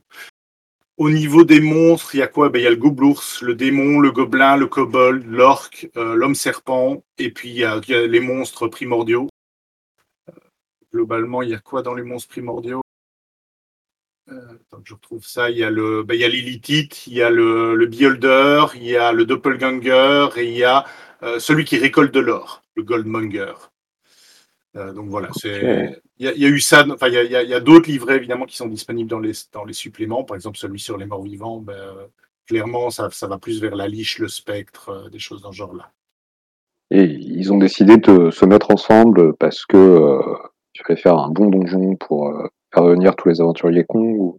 C'est ça, c'est un peu le principe. C'est vraiment, euh, on est des monstres, on est au, au, presque au bas de l'échelle, parce qu'il y a les minions qui sont en dessous d'eux. Bon, on a des capacités, on va se mettre ensemble et on va euh, conquérir la région. Globalement, c'est, c'est le pitch de base. Maintenant, rien n'empêche les joueurs et le, le M J de... Euh, de, de, de comment dire d'extrapoler un peu ou de, de, d'enrichir ça, mais le pitch de base c'est clairement on est tous ensemble et euh, on veut dominer la région. Ok. Et euh, peut-être juste une dernière question, à moins que, à moins que quelqu'un d'autre ait une question. Non, vas-y. Euh, juste rapidement, c'est quoi le, le mécanisme de, ré... de genre en quelques mots, le mécanisme de résolution quand les aventuriers arrivent dans, dans le donjon? Ah ah, c'est, c'est compliqué. Euh, bon bah non alors, c'est ça, trop long. Voilà. Euh, donc tu as un mécanique d'invasion, tu détermines le type d'invasion, euh, parce que tu peux avoir des invasions mineures, majeures. Tu as une cinquantaine de profils d'aventuriers, euh, de différentes forces et de différentes classes, donc ils ont tous des capacités différentes, déjà rien que ça, euh, c'est, Ouf, euh, ça, c'est, ça c'est, donne des vertiges. Ouais, c'est pas mal. Euh, on détermine où ils rentrent euh, en fonction du plan de donjon. Et globalement, euh, bah, ils vont se déplacer euh, suivant une logique qui est prédéfinie. euh, qui dit par exemple bah, s'ils arrivent à une porte fermée, ils font demi-tour, euh, sauf s'ils ne savent pas aller plus loin, à ce moment-là, ils vont essayer de la forcer. Euh, si, euh, enfin, il y a des jets qui sont faits euh, à chaque fois qu'ils rencontrent un obstacle. Euh, et pendant ce temps-là, les monstres sont au niveau inférieur, dans leur chambre. Euh, et donc les aventuriers vont, vont passer au travers des pièges, on va voir s'ils vont être blessés. Donc les, en fait, on va faire toute une série de jets chaque fois qu'ils rencontrent euh, euh, des minions, des, des pièges. Ils peuvent trouver, ils peuvent piller les, les trésors du donjon aussi. Euh, et euh, les, les résultats des jets en fait vont dire comment est-ce qu'ils s'en sortent. Il y a des, ils ont des, des caractéristiques numériques qui, euh, qui vont diminuer au fur et à mesure. Ils ont des capacités qu'ils peuvent utiliser un certain nombre de fois. Et donc, tout ça est mécanisé. Et alors, s'ils arrivent au, au sanctuaire des, euh, des monstres, ben à ce moment-là, ça, ça zoome sur le combat avec euh, ceux qui restent des aventuriers qui affrontent les monstres qui étaient en train de, de, de boire leur cocktail de, de sang dans des crânes d'autres aventuriers et qui se disent « Merde, il faut prendre les armes et il faut défendre notre donjon. » Il faut aimer le côté okay. procédural. Hein. Euh, fouf. J'ai quand même une question, finalement. Donc, la partie, elle va vraiment s'articuler autour d'une invasion et autour de ça, la gestion. C'est vraiment presque un jeu de gestion, j'ai l'impression, du donjon. Alors, ça, ça joue vraiment comme Blades in the Dark. Ça veut dire que tu as une partie où ils font, ils font un coup, un raid, qu'on appelle ici. Donc, globalement, ils vont à l'extérieur, les, les P J vont à l'extérieur et vont faire quelque chose. Ils ont un objectif. Par exemple, on veut recruter des gobelins. Ben, on va aller dans la forêt des gobelins sombres de la nuit et on va aller recruter des gobelins. Évidemment, le M J va, va mettre des obstacles. Euh, et ben, la finalité, soit ils vont réussir à recruter des gobelins, soit pas. Euh, On détermine ensemble ben, ce que ça donne comme récompense en fonction du résultat. Évidemment, ça peut varier fortement en fonction de ce qui s'est passé pendant le raid. Ça, c'est une des phases du jeu. Et puis, tu as une phase, euh, tu as des phases de upkeep, comme on appelle ça, où euh, on va, on va euh, voir les trucs mécaniques. Et puis, tu as une phase de temps mort euh, où euh, ils vont améliorer le donjon. C'est vraiment comme à Blades in the Dark quand les, les joueurs vont euh, s'adonner à leur vice. Ou enfin les personnages plutôt s'adonner à leur vice pour récupérer du stress, euh, où ils vont euh, faire des projets à long terme pour construire par exemple un nouveau piège pour le donjon, ou recruter un dragon pour euh, le mettre dans une pièce euh, et euh, faire peur aux aventuriers. Euh, et alors tu as, t'as, t'as, dans les phases d'upkeep, en fait, tu as des jets à faire, et parfois dans les calamités, tu as ben, y a une incursion d'aventuriers. Et donc, dans ces cas-là, ben, les, si tu n'as si t'as pas de chance, ou peut-être que tu as de la chance parce que tu aimes bien euh, gérer cet aspect-là, ben, y a des aventuriers qui arrivent et, euh, et ils viennent foutre le dawa dans ton donjon. Et leur but, c'est, euh, c'est d'arriver dans la pièce finale et de repartir avec le loot. Ce qui n'arrête pas du tout le jeu, même si les monstres sont vaincus, euh, euh, ils peuvent reconstruire un peu euh, tout ce que les aventuriers ont cassé. Euh, s'il n'y a pas d'incursion, ben, c'est un temps mort qui se fait où... Euh, Euh, par exemple, il y, euh, y a une gargouille qui vient euh, élire domicile dans une caverne, euh, donc on la rajoute au plan, et, euh, et les joueurs doivent gérer euh, le, le problème de gargouille. Ou les, euh, les minions ont décidé de faire grève, et euh, on les voit avec des pancartes défiler dans les couloirs des donjons, du donjon, et les joueurs doivent gérer euh, le, la mutinerie de leur, de leur sbire. Euh, et donc, tu as plein d'événements comme ça qui peuvent venir agrémenter... Euh, Le, le temps mort, l'incursion n'étant pas bien sûr euh, du tout une obligation et systématique. Donc ça arrive euh, en fonction de la durée de la campagne, mais ça arrive peut-être une fois ou deux euh, sur six. Ah, une fois sur six, je pense, il euh, y a une incursion. Ok, merci. D'autres questions ? Pas pour moi. Parfait. Ben, euh, on va passer à Agnès alors. Qu'est-ce que tu vas nous présenter aujourd'hui ? Euh, eh bien aujourd'hui, je vais vous présenter la boîte égrégore des douze singes. Donc euh, la boîte qui est arrivée, je crois, dans le courant du mois d'avril, qui a été livrée. Je l'avais pris en financement participatif, c'est la version collector. Euh, la différence entre la version collector et la version simple, donc déjà c'est trente euros. Et ensuite, il y a un écran dans la version collector, quelques cartes à, cartes à trois, euh, deux, trois petites aides de jeu supplémentaires. C'était pas... fou en termes de différence, mais c'est surtout que je trouvais la boîte de l'édition normale moche. Donc c'est pour ça que j'ai pris la collector à la base. Euh, pourquoi j'avais choisi ce jeu ? Parce que j'aime bien les douze singes de façon générale, et que je trouvais ça assez chouette. Le concept du jeu, c'est une, un jeu euh, d'horreur fantastique contemporain, plus fantastique qu'horreur, d'ailleurs, pour moi en tout cas. Euh, mais ça dépend des personnes, je suppose, qui est beaucoup basé sur euh, la conspiration et le jeu à secret. J'aimais bien cette idée de conspiration. C'est une campagne qui est faite pour être une campagne unique, clé en main, enfin c'est présenté comme ça en tout cas, euh, j'y reviendrai. Dans la boîte, on va trouver euh, deux livres qui font à peu près cent soixante-dix pages, je vais assumer que je suis belge, cent soixante-dix pages chacun. Le premier livre va reprendre le système de jeu, donc c'est un système F U adapté, mais je ne connais pas très bien le système de base, donc je ne sais pas trop ce qu'ils ont adapté. Le M J euh, ne lance pas de dés, il va s'adapter euh, donc aux dés des joueurs avec les, le système de résultats en non, non, mais, non, et, euh, qui va ajouter euh, des éléments dans la fiction. Ensuite, on a le, la description générale de l'ambiance du jeu, donc c'est du contemporain, il y a plusieurs euh, groupes qui sont décrits, plusieurs problématiques qui sont mises en place, des P N J qui sont décrits également dans ce livre, ce que je trouve très pratique. Euh, et ensuite, on a un deuxième livre donc, qui lui reprend la campagne scénario par scénario. La boîte présente également donc, euh, trois cartes à trois qui vont servir... Euh, Il y a des plans, il y a aussi une ligne de chronologie, donc ça va servir à la fois aux joueurs et aux M J. Il y a quelques fiches monstres qui sont cartonnées, qui peuvent être sympas à présenter, et plus ou moins vingt-cinq aides de jeu qui font pour certaines plusieurs pages, ce qui revient à la fin à peu près cinquante pages d'éléments à donner dans les mains des joueurs. En outre, avec ça, on avait aussi un pack numérique, ce qui est quand même chouette pour G D R virtuel, on va le dire, donc avec euh, une cinquantaine de tokens et de portraits de P N J qui sont proposés. Et évidemment, tout en P D F, euh, le jeu. D'ailleurs, le pack numérique uniquement coûte cinquante euros, avec euh, les deux P D F et les éléments numériques euh, qui servent à jouer la campagne. Euh, le jeu est un jeu à secret, donc je ne peux pas en dire de trop sans spoiler. Je ne vais pas trop, euh, trop raconter de choses là-dessus.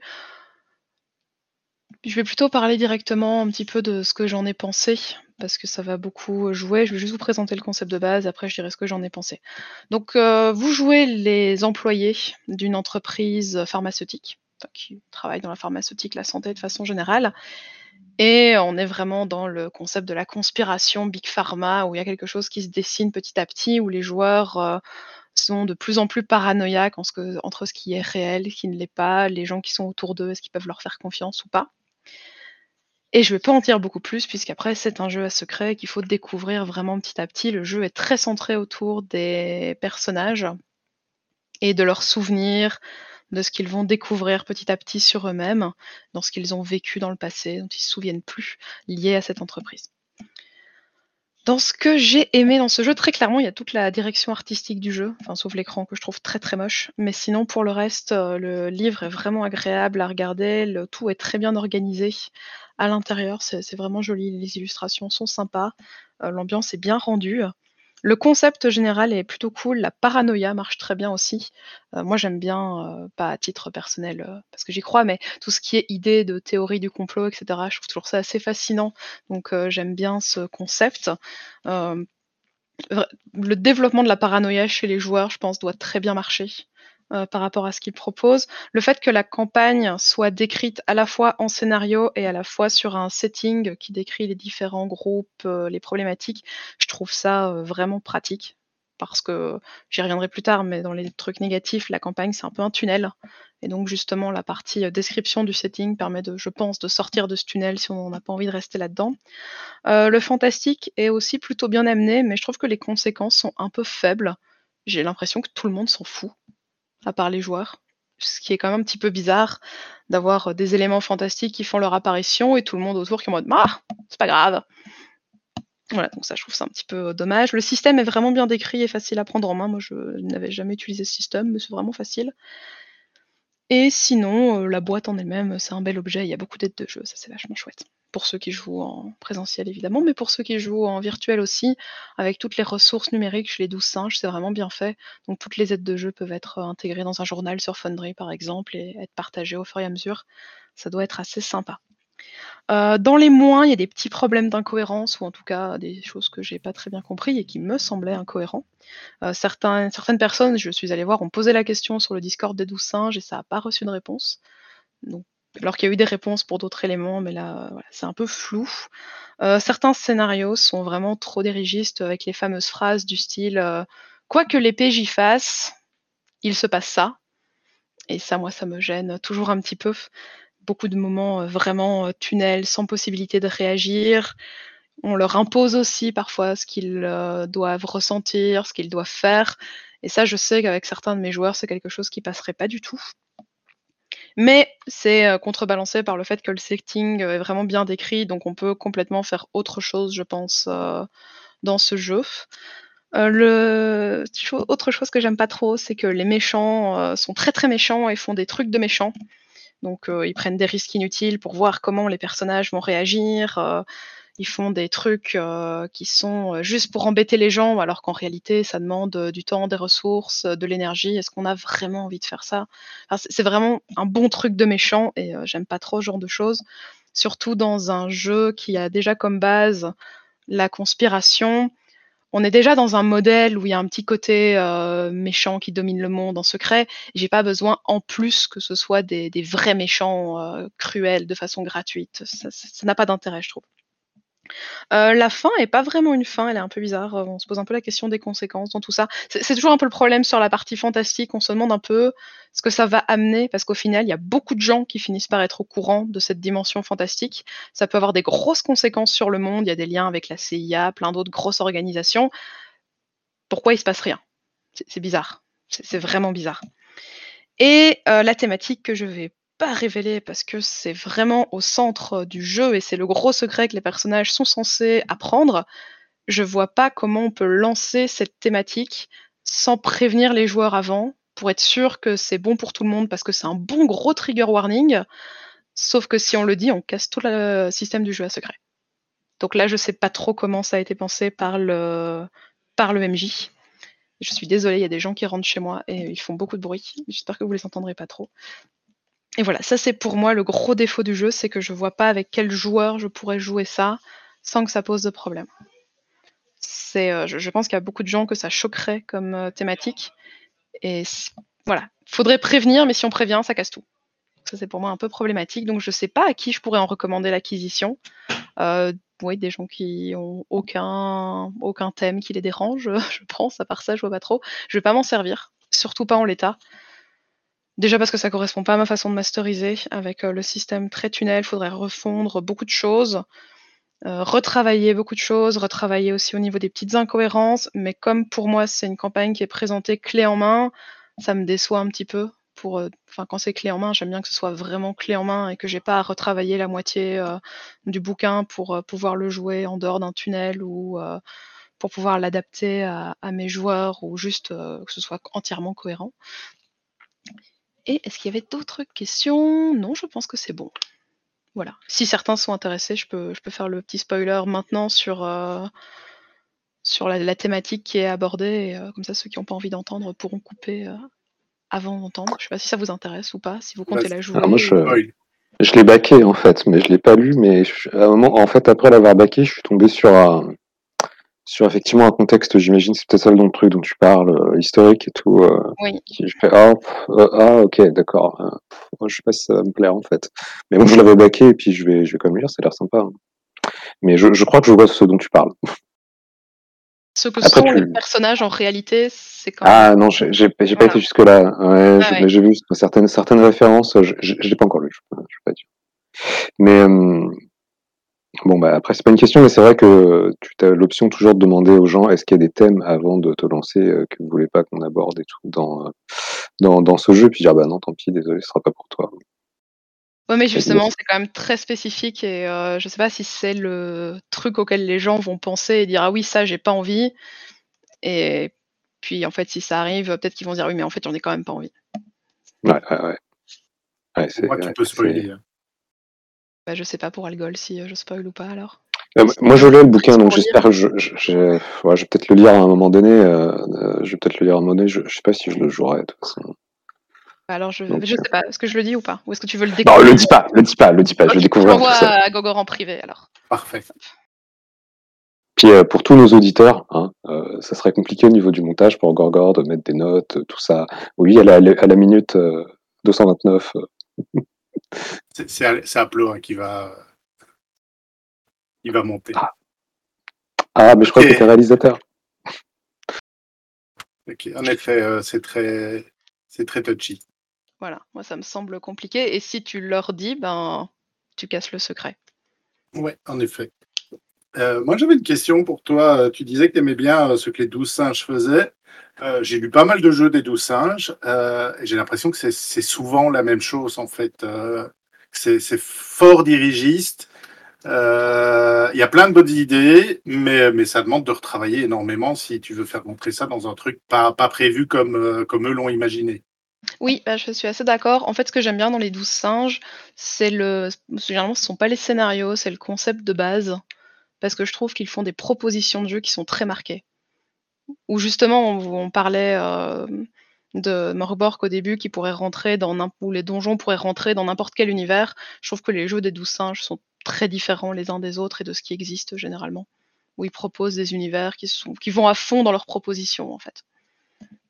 Après, j'ai pas tout, ils ont fait beaucoup de choses, hein, mais ceux que j'ai euh, chez moi euh, vont euh, généralement assez, euh, assez loin dans leurs propositions, ils l'assument jusqu'au bout et, et j'aime bien. Ou c'est pas des jeux où on peut jouer pendant des années sans se lasser, mais où ça change vraiment. Notamment le cabinet des murmures euh, que j'aime beaucoup. Ouais, ils, sont, ils sont originaux, euh, mais, mais effectivement... Euh... Ils, sont, ils ont une vision très railroad de, de leur façon de, de présenter leur, leur scénario, leur campagne. Et ça me fait penser qu'ils euh, sont en train de, d'éditer Noblesse Oblige, qui est un P B T A.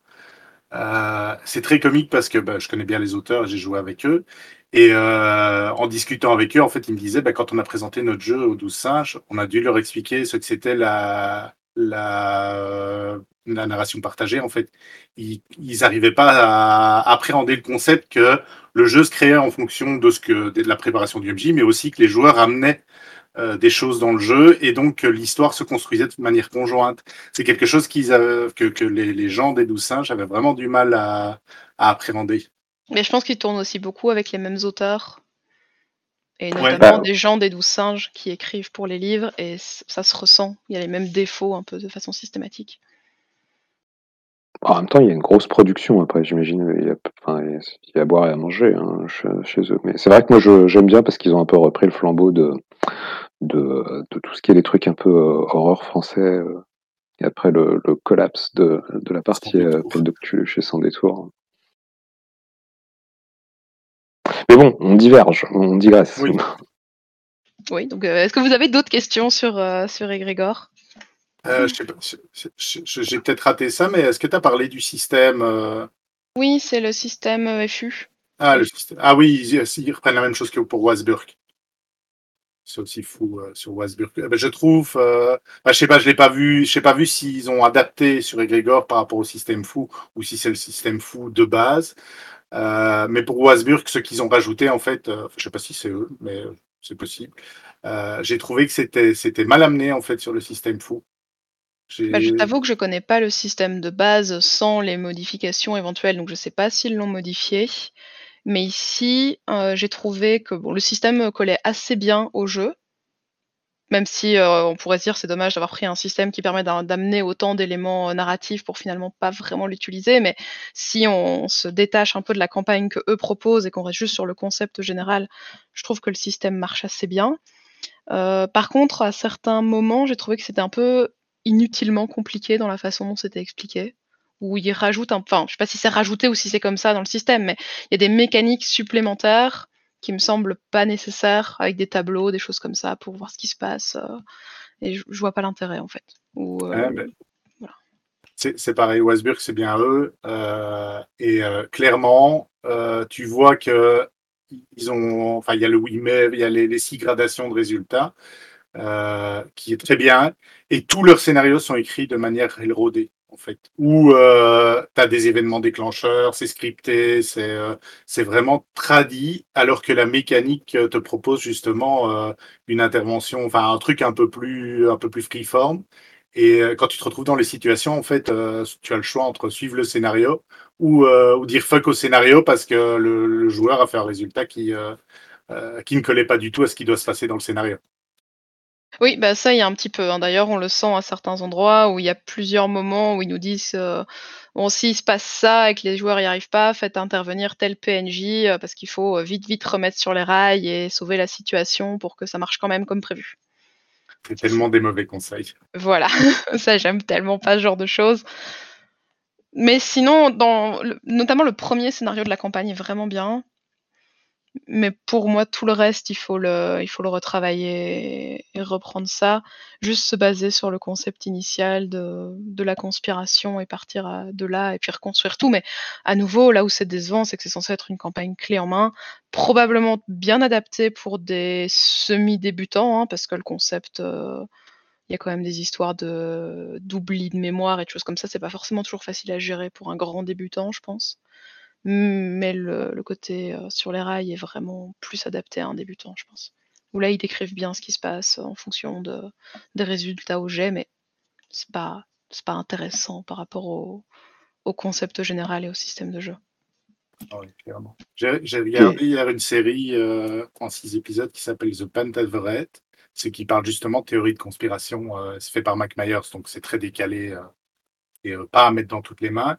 Mais ça m'a fait tellement penser à ça euh, quand, euh, quand, quand tu as décrit le, le pitch du jeu. Et euh, ça dure à peu près combien de, combien de temps comme campagne, enfin, à la louche ? À la grosse louche, il euh, y a des gens qui disent qu'ils ont joué vingt heures sur le premier scénar. Moi, j'ai l'impression que si on le joue euh, tel qu'il est proposé, en trente heures, ça peut être bouclé.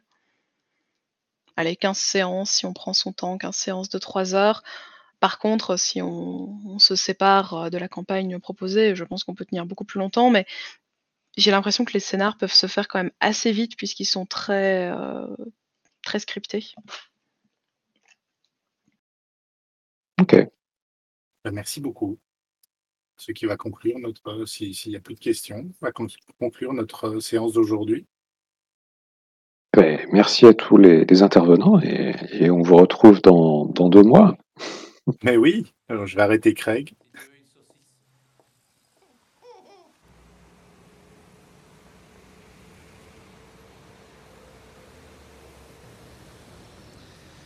C'est trop bien de se déguiser. Ouais. Non, non, je t'assure. Abitbol. Georges Abitbol. Classe, man. Top of the pop. A disparu. Poil au cul. Au large du port de Valparaiso. Ah, c'est beau. Mais tout ça nous éloigne de Georges.